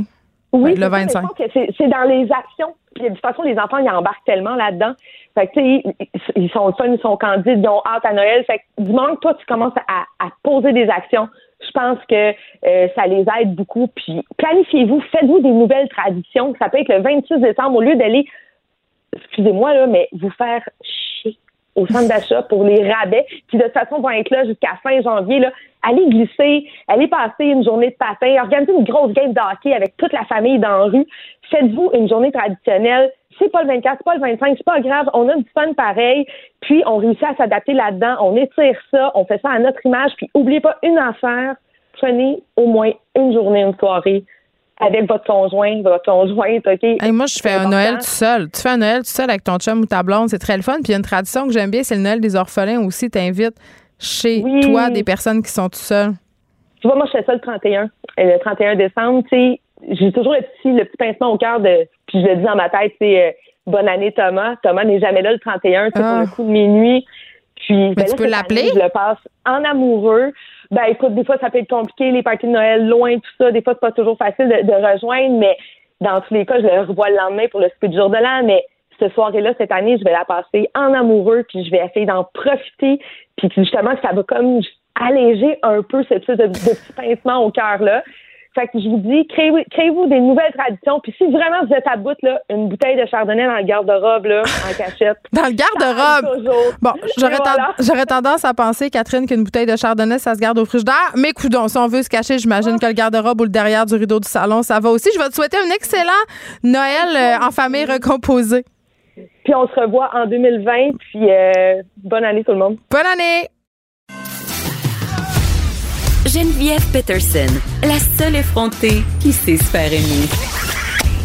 Jusqu'à 15, vous écoutez Les effrontés. Vous allez encore plus m'aimer parce qu'on va vous donner des suggestions de bulles à boire pendant le temps des fêtes. Il y a un temps de l'année où on aime boire du champagne ou des vins effervescents. C'est bien le temps des fêtes. Et j'en parle tout de suite avec David Quentin, qui est notre chroniqueur littéraire d'habitude. Mais parfois, il y a une transmutation qui s'opère. David se change en vin. Il nous parle d'une de ses autres passions, à part la littérature et la musique, l'alcool, le vin plus particulièrement. Et là, tu vas nous faire des suggestions aujourd'hui. Les bulles parfaites. Oui, en fait, salut Geneviève. Je voulais aujourd'hui te faire des propositions, des suggestions de bulles pour le temps des fêtes. Puis On a beaucoup de fêtes de famille, de soirées entre amis, donc on ne veut pas se ruiner, on achète beaucoup de cadeaux. Donc, tu sais, l'idée du champagne, des fois, on paie des fois un peu trop cher pour l'appellation, puis c'est plus nécessairement d'acheter des bulles à 50, 70 $. Tu sais, le Moët & Chandon, la Veuve Clicquot, il y a des alternatives. Moi, je trouve je trouve ça goûte pas bon. Ça goûte la vanille. Ben, c'est vraiment, pour moi, c'est surfait. Puis, il y a tellement des options qui sont moins chères et qui sont plus agréables à voir, qui sont atypiques, qui sont surprenantes. Donc, je voulais choisir de présenter, en fait, 5 bulles aujourd'hui qui vont dans l'esprit un peu du vin nature, donc le moins d'intervention possible, pas trop sucré non plus, quoique, et aussi disponible à la sac. Donc, ça, c'était ce qui est quand même le fun. Oui, parce que on voit beaucoup de choses sur le site, mais des fois, même dans les suggestions que je vais te faire, c'est pas disponible dans toutes les succursales, donc il faut regarder, il faut faire des recherches. Des fois, c'est pas toujours à côté de chez nous, mais je vous jure, ça vaut la peine parce que j'ai déniché aujourd'hui des bouteilles vraiment qui vont faire, je pense, des heureux dans vos soirées. Puis je disais au début de l'émission, je disais au lieu quand tu fais un cadeau d'hôtesse, là, tu sais, au lieu d'aller dépenser 30$ chez Fruits et la Passion dans une autre boutique dont tout le monde se fiche pour acheter un savon à main qui sent pas vraiment bon, puis des trucs pas tellement utiles, un peu pour se débarrasser. Tu sais, une bouteille de bulle, ça fait plaisir à tout le monde. Tout le monde. Oui, puis c'est le fun d'amener des choses que les gens connaissent pas, de les surprendre puis de les sortir de leur zone de confort un peu comme je fais en littérature. Là, j'essaie de le faire quand ils m'invitent en vin ou en bulle. Donc, on commence avec un nouvel arrivage. C'est des bulles qui sont arrivées hier en succursale. C'est disponible en ligne et c'est en quantité limitée parce que quand tu vas voir le prix, ça part extrêmement vite. Donc, c'est le Loxarel Vintage Brut Nature 2014, c'est 19,70. OK? C'est pas exorbitant, là. Et c'est nature. Oui. C'est sans sulfite. Il y a un peu de sulfite, là, mais c'est. Oui. C'est-tu moi ou ils ont. Parce que pendant que tu me parles, je suis sur le site de la SAQ, puis c'est vraiment calqué sur l'étiquette orange de la Veuve Clicquot. Ils veulent-tu faire du millage sur la réputation de la Veuve Clicquot pour vendre leur bulle? Parce que c'est très, très similaire. Oui, mais en fait, il y a des petits clins d'œil, mais souvent, on aime le doré sur les bulles, puis ils mettent un petit peu d'éclat pour donner un petit peu de prestige. Mais dans ce cas-ci, on est en Espagne, on est sur les côtes de la Méditerranée, donc on s'en va en dehors de la France, et c'est quelque chose, c'est une jeune appellation catalane, le Penedès. Donc, on est dans des bulles vraiment que tu peux amener même en brunch, hein, il y a un côté un petit peu fruité, un petit peu... pain grillé, ça se boit super bien, belle acidité, belle amertume. C'est pas un cava, là. Non, c'est vraiment, quand je parle de fruité, là, le fruit, ça peut être dans l'amertume, dans le pépin du fruit, dans le côté, tu sais, il va y avoir un petit sucre résiduel, mais là, on est dans 2,1 grammes de sucre, donc c'est très respectable. Et pour le prix, je trouve que c'est le meilleur rapport qualité-prix à la SAC. Puis la bulle a l'air de quoi? Est belle, on est toujours, tu sais, c'est sûr que t'as pas la subtilité des champagnes à 50. C'est pas une bulle fine, non. Mais en même temps, moi, ce que j'aime des bulles, c'est le côté convivial, le côté entre amis, on s'amuse, on déguste, on ouvre des bouteilles. Des fois, quand t'as plusieurs invités ou si tu dois acheter plusieurs bouteilles, tu veux pas, si t'achètes 6 bouteilles, tu veux pas que ça te coûte non plus les yeux de la tête. 300$, c'est ça? Non, c'est ça. Ça, je trouve que c'est vraiment... Le premier que je voulais te présenter parce que pour le prix, si tu vois ça, t'en achètes une caisse puis ça te dépanne vraiment pendant tes soirées ou t'as des amis qui arrivent un peu à l'impréviste. Bon, donc, continuons sur cette note bourgeoise bohème. Ouais, là on va complètement ailleurs, un Vouvray, on revient en France, on est dans la vallée de la Loire, c'est représenté par Enopole que j'aime beaucoup, cette agence de Montréal qui fait toujours des très très bons choix. Donc, dans ce cas-ci, c'est un petit peu plus cher, c'est 25,35. Sébastien Brunet, Vouvray, méthode traditionnelle brute, 2017. Donc là, on est avec un taux de sucre qui est beaucoup plus élevé, 9,3 grammes par litre. Mais tu as quelque chose de différent dans le goût. Là, tu as une texture un peu plus crémeuse, un peu plus riche. Ça a été élevé en barrique en fût 12 mois. C'est vraiment une méthode traditionnelle. Donc, on est encore dans quelque chose de frais en bouche, qui va côté minéral aussi. Tu sais, il faut pas les boire trop fraîches ou trop froides, les bulles. Non, c'est une erreur qu'on fait souvent. Oui, il faut les sortir, l'ouvrir, sortir un petit peu d'avance, laisser le temps de prendre un peu la température. Il faut pas boire température pièce. Ben, mais en fait, c'est 9 à 11 degrés, la bonne température. Oui, vraiment. Donc, et là, vous commencez à goûter ces saveurs-là, parce que moi, déjà, des fois, les personnes que je connais me disent, ouais, mais je goûte, puis ça goûte pas ce qu'on me dit dans la description. Oui, mais attendez, laissez un peu reposer dans le verre. Laissez s'ouvrir. Oui, un peu. Donc, ça aussi, je trouve que c'est vraiment un beau produit. On en trouve facilement. Et 25 et 35 pour le prix. Un des bons Vouvrés que j'ai goûté, là, Sébastien Brunet, c'est impeccable. Donc, on ne se trompe pas avec un Vouvré habituellement. Mais le taux de sucre me fait un peu peur avec celui-ci, par contre. Ça reste à prouver en ce qui me concerne. Exactement. Là, on passe avec deux choses que j'aime beaucoup, c'est des pétillants naturels. Alors, souvent, les gens me disent, c'est quoi un pétillant naturel? Le pétillant naturel, c'est vraiment le raisin qui a été pressé, qui a été fermenté en cuve, et la deuxième fermentation se fait en bouteille. Donc, c'est vraiment, quand on parle de levure indigène, c'est vraiment la levure qui est sur la peau du raisin, et quand ça fermente, qui crée vraiment le côté effervescent. Donc, il n'y a pas de sucre ajouté, parce que des fois, dans les champagnes, il y a du sucre, il y a des levures qui sont ajoutées. C'est ça qui fait que ça gagne plus et c'est plus un petit peu plus mordant parfois. Dans ce cas-ci, ça donne un produit qui a plus d'originalité. C'est pour ça qu'on parle, quand on parle de pétillant naturel, de méthode traditionnelle ou ancestrale, si on revient vraiment au début, aux origines des fabrications du vin. Donc là, c'est vraiment l'action des levures qui donne le goût. Mais j'ai une question. Est-ce que c'est ce type de vin-là qui donne un peu, parfois, je dis bien parfois, pas tout le temps, une espèce d'arrière-goût de kombucha? Je trouve que des fois... Bien, moi, dans les deux cas que je vais te présenter, tu sais, j'ai pas vraiment... C'est que ça dépend. Moi, je trouve qu'il faut laisser aussi, quand tu l'ouvres, c'est un vin qui se transforme, qui est goûteux, qui a de la personnalité, mais dans les deux cas, on reste quand même dans des bulles très secs. Ça reste très sec, très froid, très beau, très droit, nerveux, acide. C'est ce qu'on recherche dans les bulles. Je veux dire, des fois, quand tu as des choses, je t'ai rien proposé aujourd'hui de vraiment champ gauche étrange, là, parce que de toute façon, en sac, il en garde pas. Tu goûtes le kombucha. Tu pourrais goûter le kombucha, puis certains, c'est une qualité, je te dirais, là, parce qu'on cherche les vins les plus étranges et les plus funky, mais dans ce cas-ci, donc, c'est HB, spontané blanc, 2018, vraiment 24 et 45. C'est l'agence de la cuvée qui s'occupe de distribuer ce produit. On est bio, donc vraiment, cette fois-ci, on est en France toujours avec, tu sais, vraiment un produit qui est sur le goût de pomme. Les gens qui aiment la poire, c'est tout en délicatesse. Mais c'est pas sucré, là, c'est l'acidité de la pomme puis de la poire.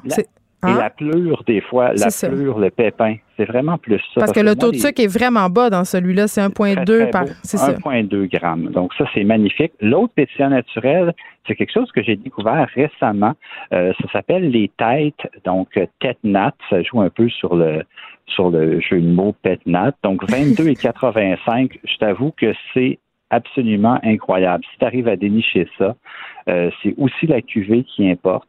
C'est 4 amis qui ont décidé de faire du vin ensemble en France. On a un mélange de cépages, dont sémillon, laine de laine et mosaque. C'est des cépages un peu plus moins connus, mais des fois, ça reste excellent avec des fruits de mer, avec un plateau de crevettes, avocats, entrées. Ça se sert très bien avec un poisson aussi. Des fois, c'est une alternative au vin blanc aussi. On aime ça. Tu présentes des entrées durant le temps des fêtes. Tu aimes ça, accompagner ça de bulles. Ça, c'est parfait, là. OK, mais là, je fais une recherche, puis il y en a juste à Carleton-sur-Mer. Donc, déjà, nos auditeurs qui nous écoutent, la Gaspésie, garochez-vous. Quand j'ai commencé à faire mes recherches, il y en avait, mais tu vois, il faut dire que cette semaine, tout le monde y est allé de son palmarès et tout le monde, tu sais, c'est des méchants raisins au podcast à Cube, et tout le monde est allé un peu de ses suggestions. Donc, les gens achètent énormément. Donc, ça part très, très vite. Mais quand j'ai vérifié, il en restait. Donc, sinon... à conserver en tête. On termine avec... Attends, mais moi j'ai une question, parce que là tu veux, il nous reste du temps pour parler d'un rouge, je crois, avant qu'on termine, mais c'est-tu moi ou parce que pendant longtemps, on a attribué le champagne, le vin effervescent, tout ça, à un certain snobisme, mais ça revient. Il y a comme une espèce de re-hype autour du vin mousseux, des champagnes. Je sais pas, mais je vois de plus en plus de jeunes en commander dans des restaurants, puis pas nécessairement des gens qui ont tant d'argent que ça. On dirait que ça s'est démocratisé. Bien, sur le site de la SAC, quand tu fais des recherches, t'as plus, cette année, là, je pense que tu as plus de 700 choix différents de bouteilles. Oui, ils ont misé, là. Des choses. Ouais. T'en as du choix. C'est juste que quand on va dans des produits un petit peu plus nichés ou des maisons plus petites comme ce que je te présente aujourd'hui, c'est que souvent, ils n'en ont pas des caisses et des caisses. Donc, la rumeur commence à se propager. À le bouche à oreille, tu peux pas en trouver partout, puis ça va très, très vite. Même le Loxarel que je t'ai parlé en début d'émission, le premier que je t'ai présenté, je sais que la semaine prochaine, ça va tout être... Ah, moi, j'y vais tantôt. C'est ça que je t'annonce. C'est la meilleure affaire, puis ça vaut la peine, tu sais, vraiment, parce que aussi, si on parlait de... C'est que les gens réalisent que tu n'as plus besoin de payer 80 $ ou 50 $ pour une bouteille de champagne. Tu peux trouver des bulles à petit prix, à bon prix, puis ça veut pas dire que tu vas prendre un verre, puis tu vas regarder, puis tu vas dire non, je peux pas en prendre deux. Là, c'est ça, puis l'Oxarel à 19 $, c'est exactement ça que tu dis, puis il y en a beaucoup, là, je viens de regarder, en tout cas dans la région de Montréal, près de chez nous, quand même des centaines de bouteilles disponibles. On finit avec un rouge, est-ce que c'est un rouge effervescent? Parce que tu m'as fait découvrir un petit rouge italien effervescent cette année. Avant de parler du rouge, j'avais une dernière suggestion en bulle. C'était un grec parce que c'est très atypique. Mon Dieu, okay. Moi, j'aime les. C'est le domaine Célépolos Amalia Brut. C'est par l'agence, encore une fois, à Enopole. Et on est dans quelque chose de plus floral, de fruité, de minéral, mais c'est vraiment.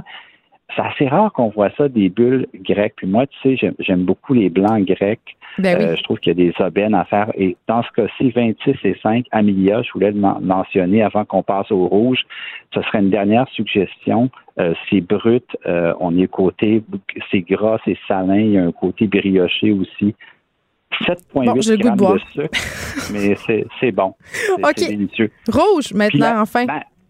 La surprise dans le rouge, c'est que c'est arrivé également hier dans les nouveaux arrivages. Puis je me disais, écoute, je l'ai essayé hier. Je vais à une succursale où on me fait essayer toutes sortes de nouveaux produits.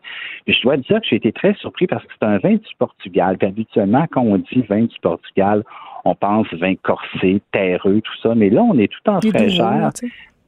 C'est ça. Mais là, c'est pas ça du tout. Puis c'est un peu pour... on est plus dans le fruit rouge. C'est pas du gamay, on s'entend. C'est pas un vin de soif, là. Oui, c'est un vin de soif. Ah oui, OK. C'est digeste, c'est croquant, mais c'est comme on est dans les cépages qui viennent du Portugal, c'est un mélange de 3 cépages, Ruffété, Tourignan et Jaen. Ça a un petit peu plus de chaleur, un petit peu plus de corps, mais ça se boit extrêmement bien. J'ai été vraiment surpris. 24,15 $. Donc, quand même. Je te dis, là, Tavares de Pina Ruffia. C'est arrivé hier, donc lorsque vous rentrez dans la SAC, il y a toujours un nouvel espace cellier, nouveauté de la semaine. C'est là. On voit deux petits personnages sur la bouteille. C'est 24,15 $. Écoutez, moi, ça a été, j'en ai acheté et j'ai très hâte d'essayer. Toi, je le sais, là. Tu dépenses tout ton cachet que tu fais à Cube en vin. Vite, Quentin. Entre autres. Merci beaucoup d'avoir été là. Je vais te souhaiter des bonnes bombances pendant le temps des fêtes. Bois bien, mange bien, mais toi, je suis pas inquiète. On se retrouve en 2020. Merci beaucoup d'avoir été avec nous pour ce début d'année. Il y a des gens, évidemment, que j'aimerais remercier parce que c'est notre dernière cette année, en 2019. Des gens qui travaillent fort pour vous donner chaque jour la meilleure émission possible. Frédéric Mockel à la recherche, Marie-Pierre Caillé, Sébastien Lapierre, La Chance à la recherche également, Luc Fortin, directeur des contenus, Joanie Henry à la mise en onde. Et surtout, je vous remercie, vous, les auditeurs, les auditrices. Merci d'être à l'écoute, toujours plus nombreux. Vous m'envoyez tellement des bons sujets. Vous me donnez des petits tips. Vous me racontez vos histoires. Continuez à m'écrire, à m'envoyer des messages. Je l'apprécie toujours énormément. Même les messages pas fins, envoyez-moi-les quand même. Joyeux Noël, tout le monde. On se retrouve le 6 janvier. Je vous rappelle qu'il y a une programmation spéciale à compter de lundi sur Cube Radio. Vous pouvez la retrouver aussi sur notre application. Joyeux Noël! Cette émission est maintenant disponible en podcast. Rendez-vous dans la section balado de l'application ou du site cube.radio pour une écoute sur mesure en tout temps. Cube Radio, autrement dit. Et maintenant, autrement écouté.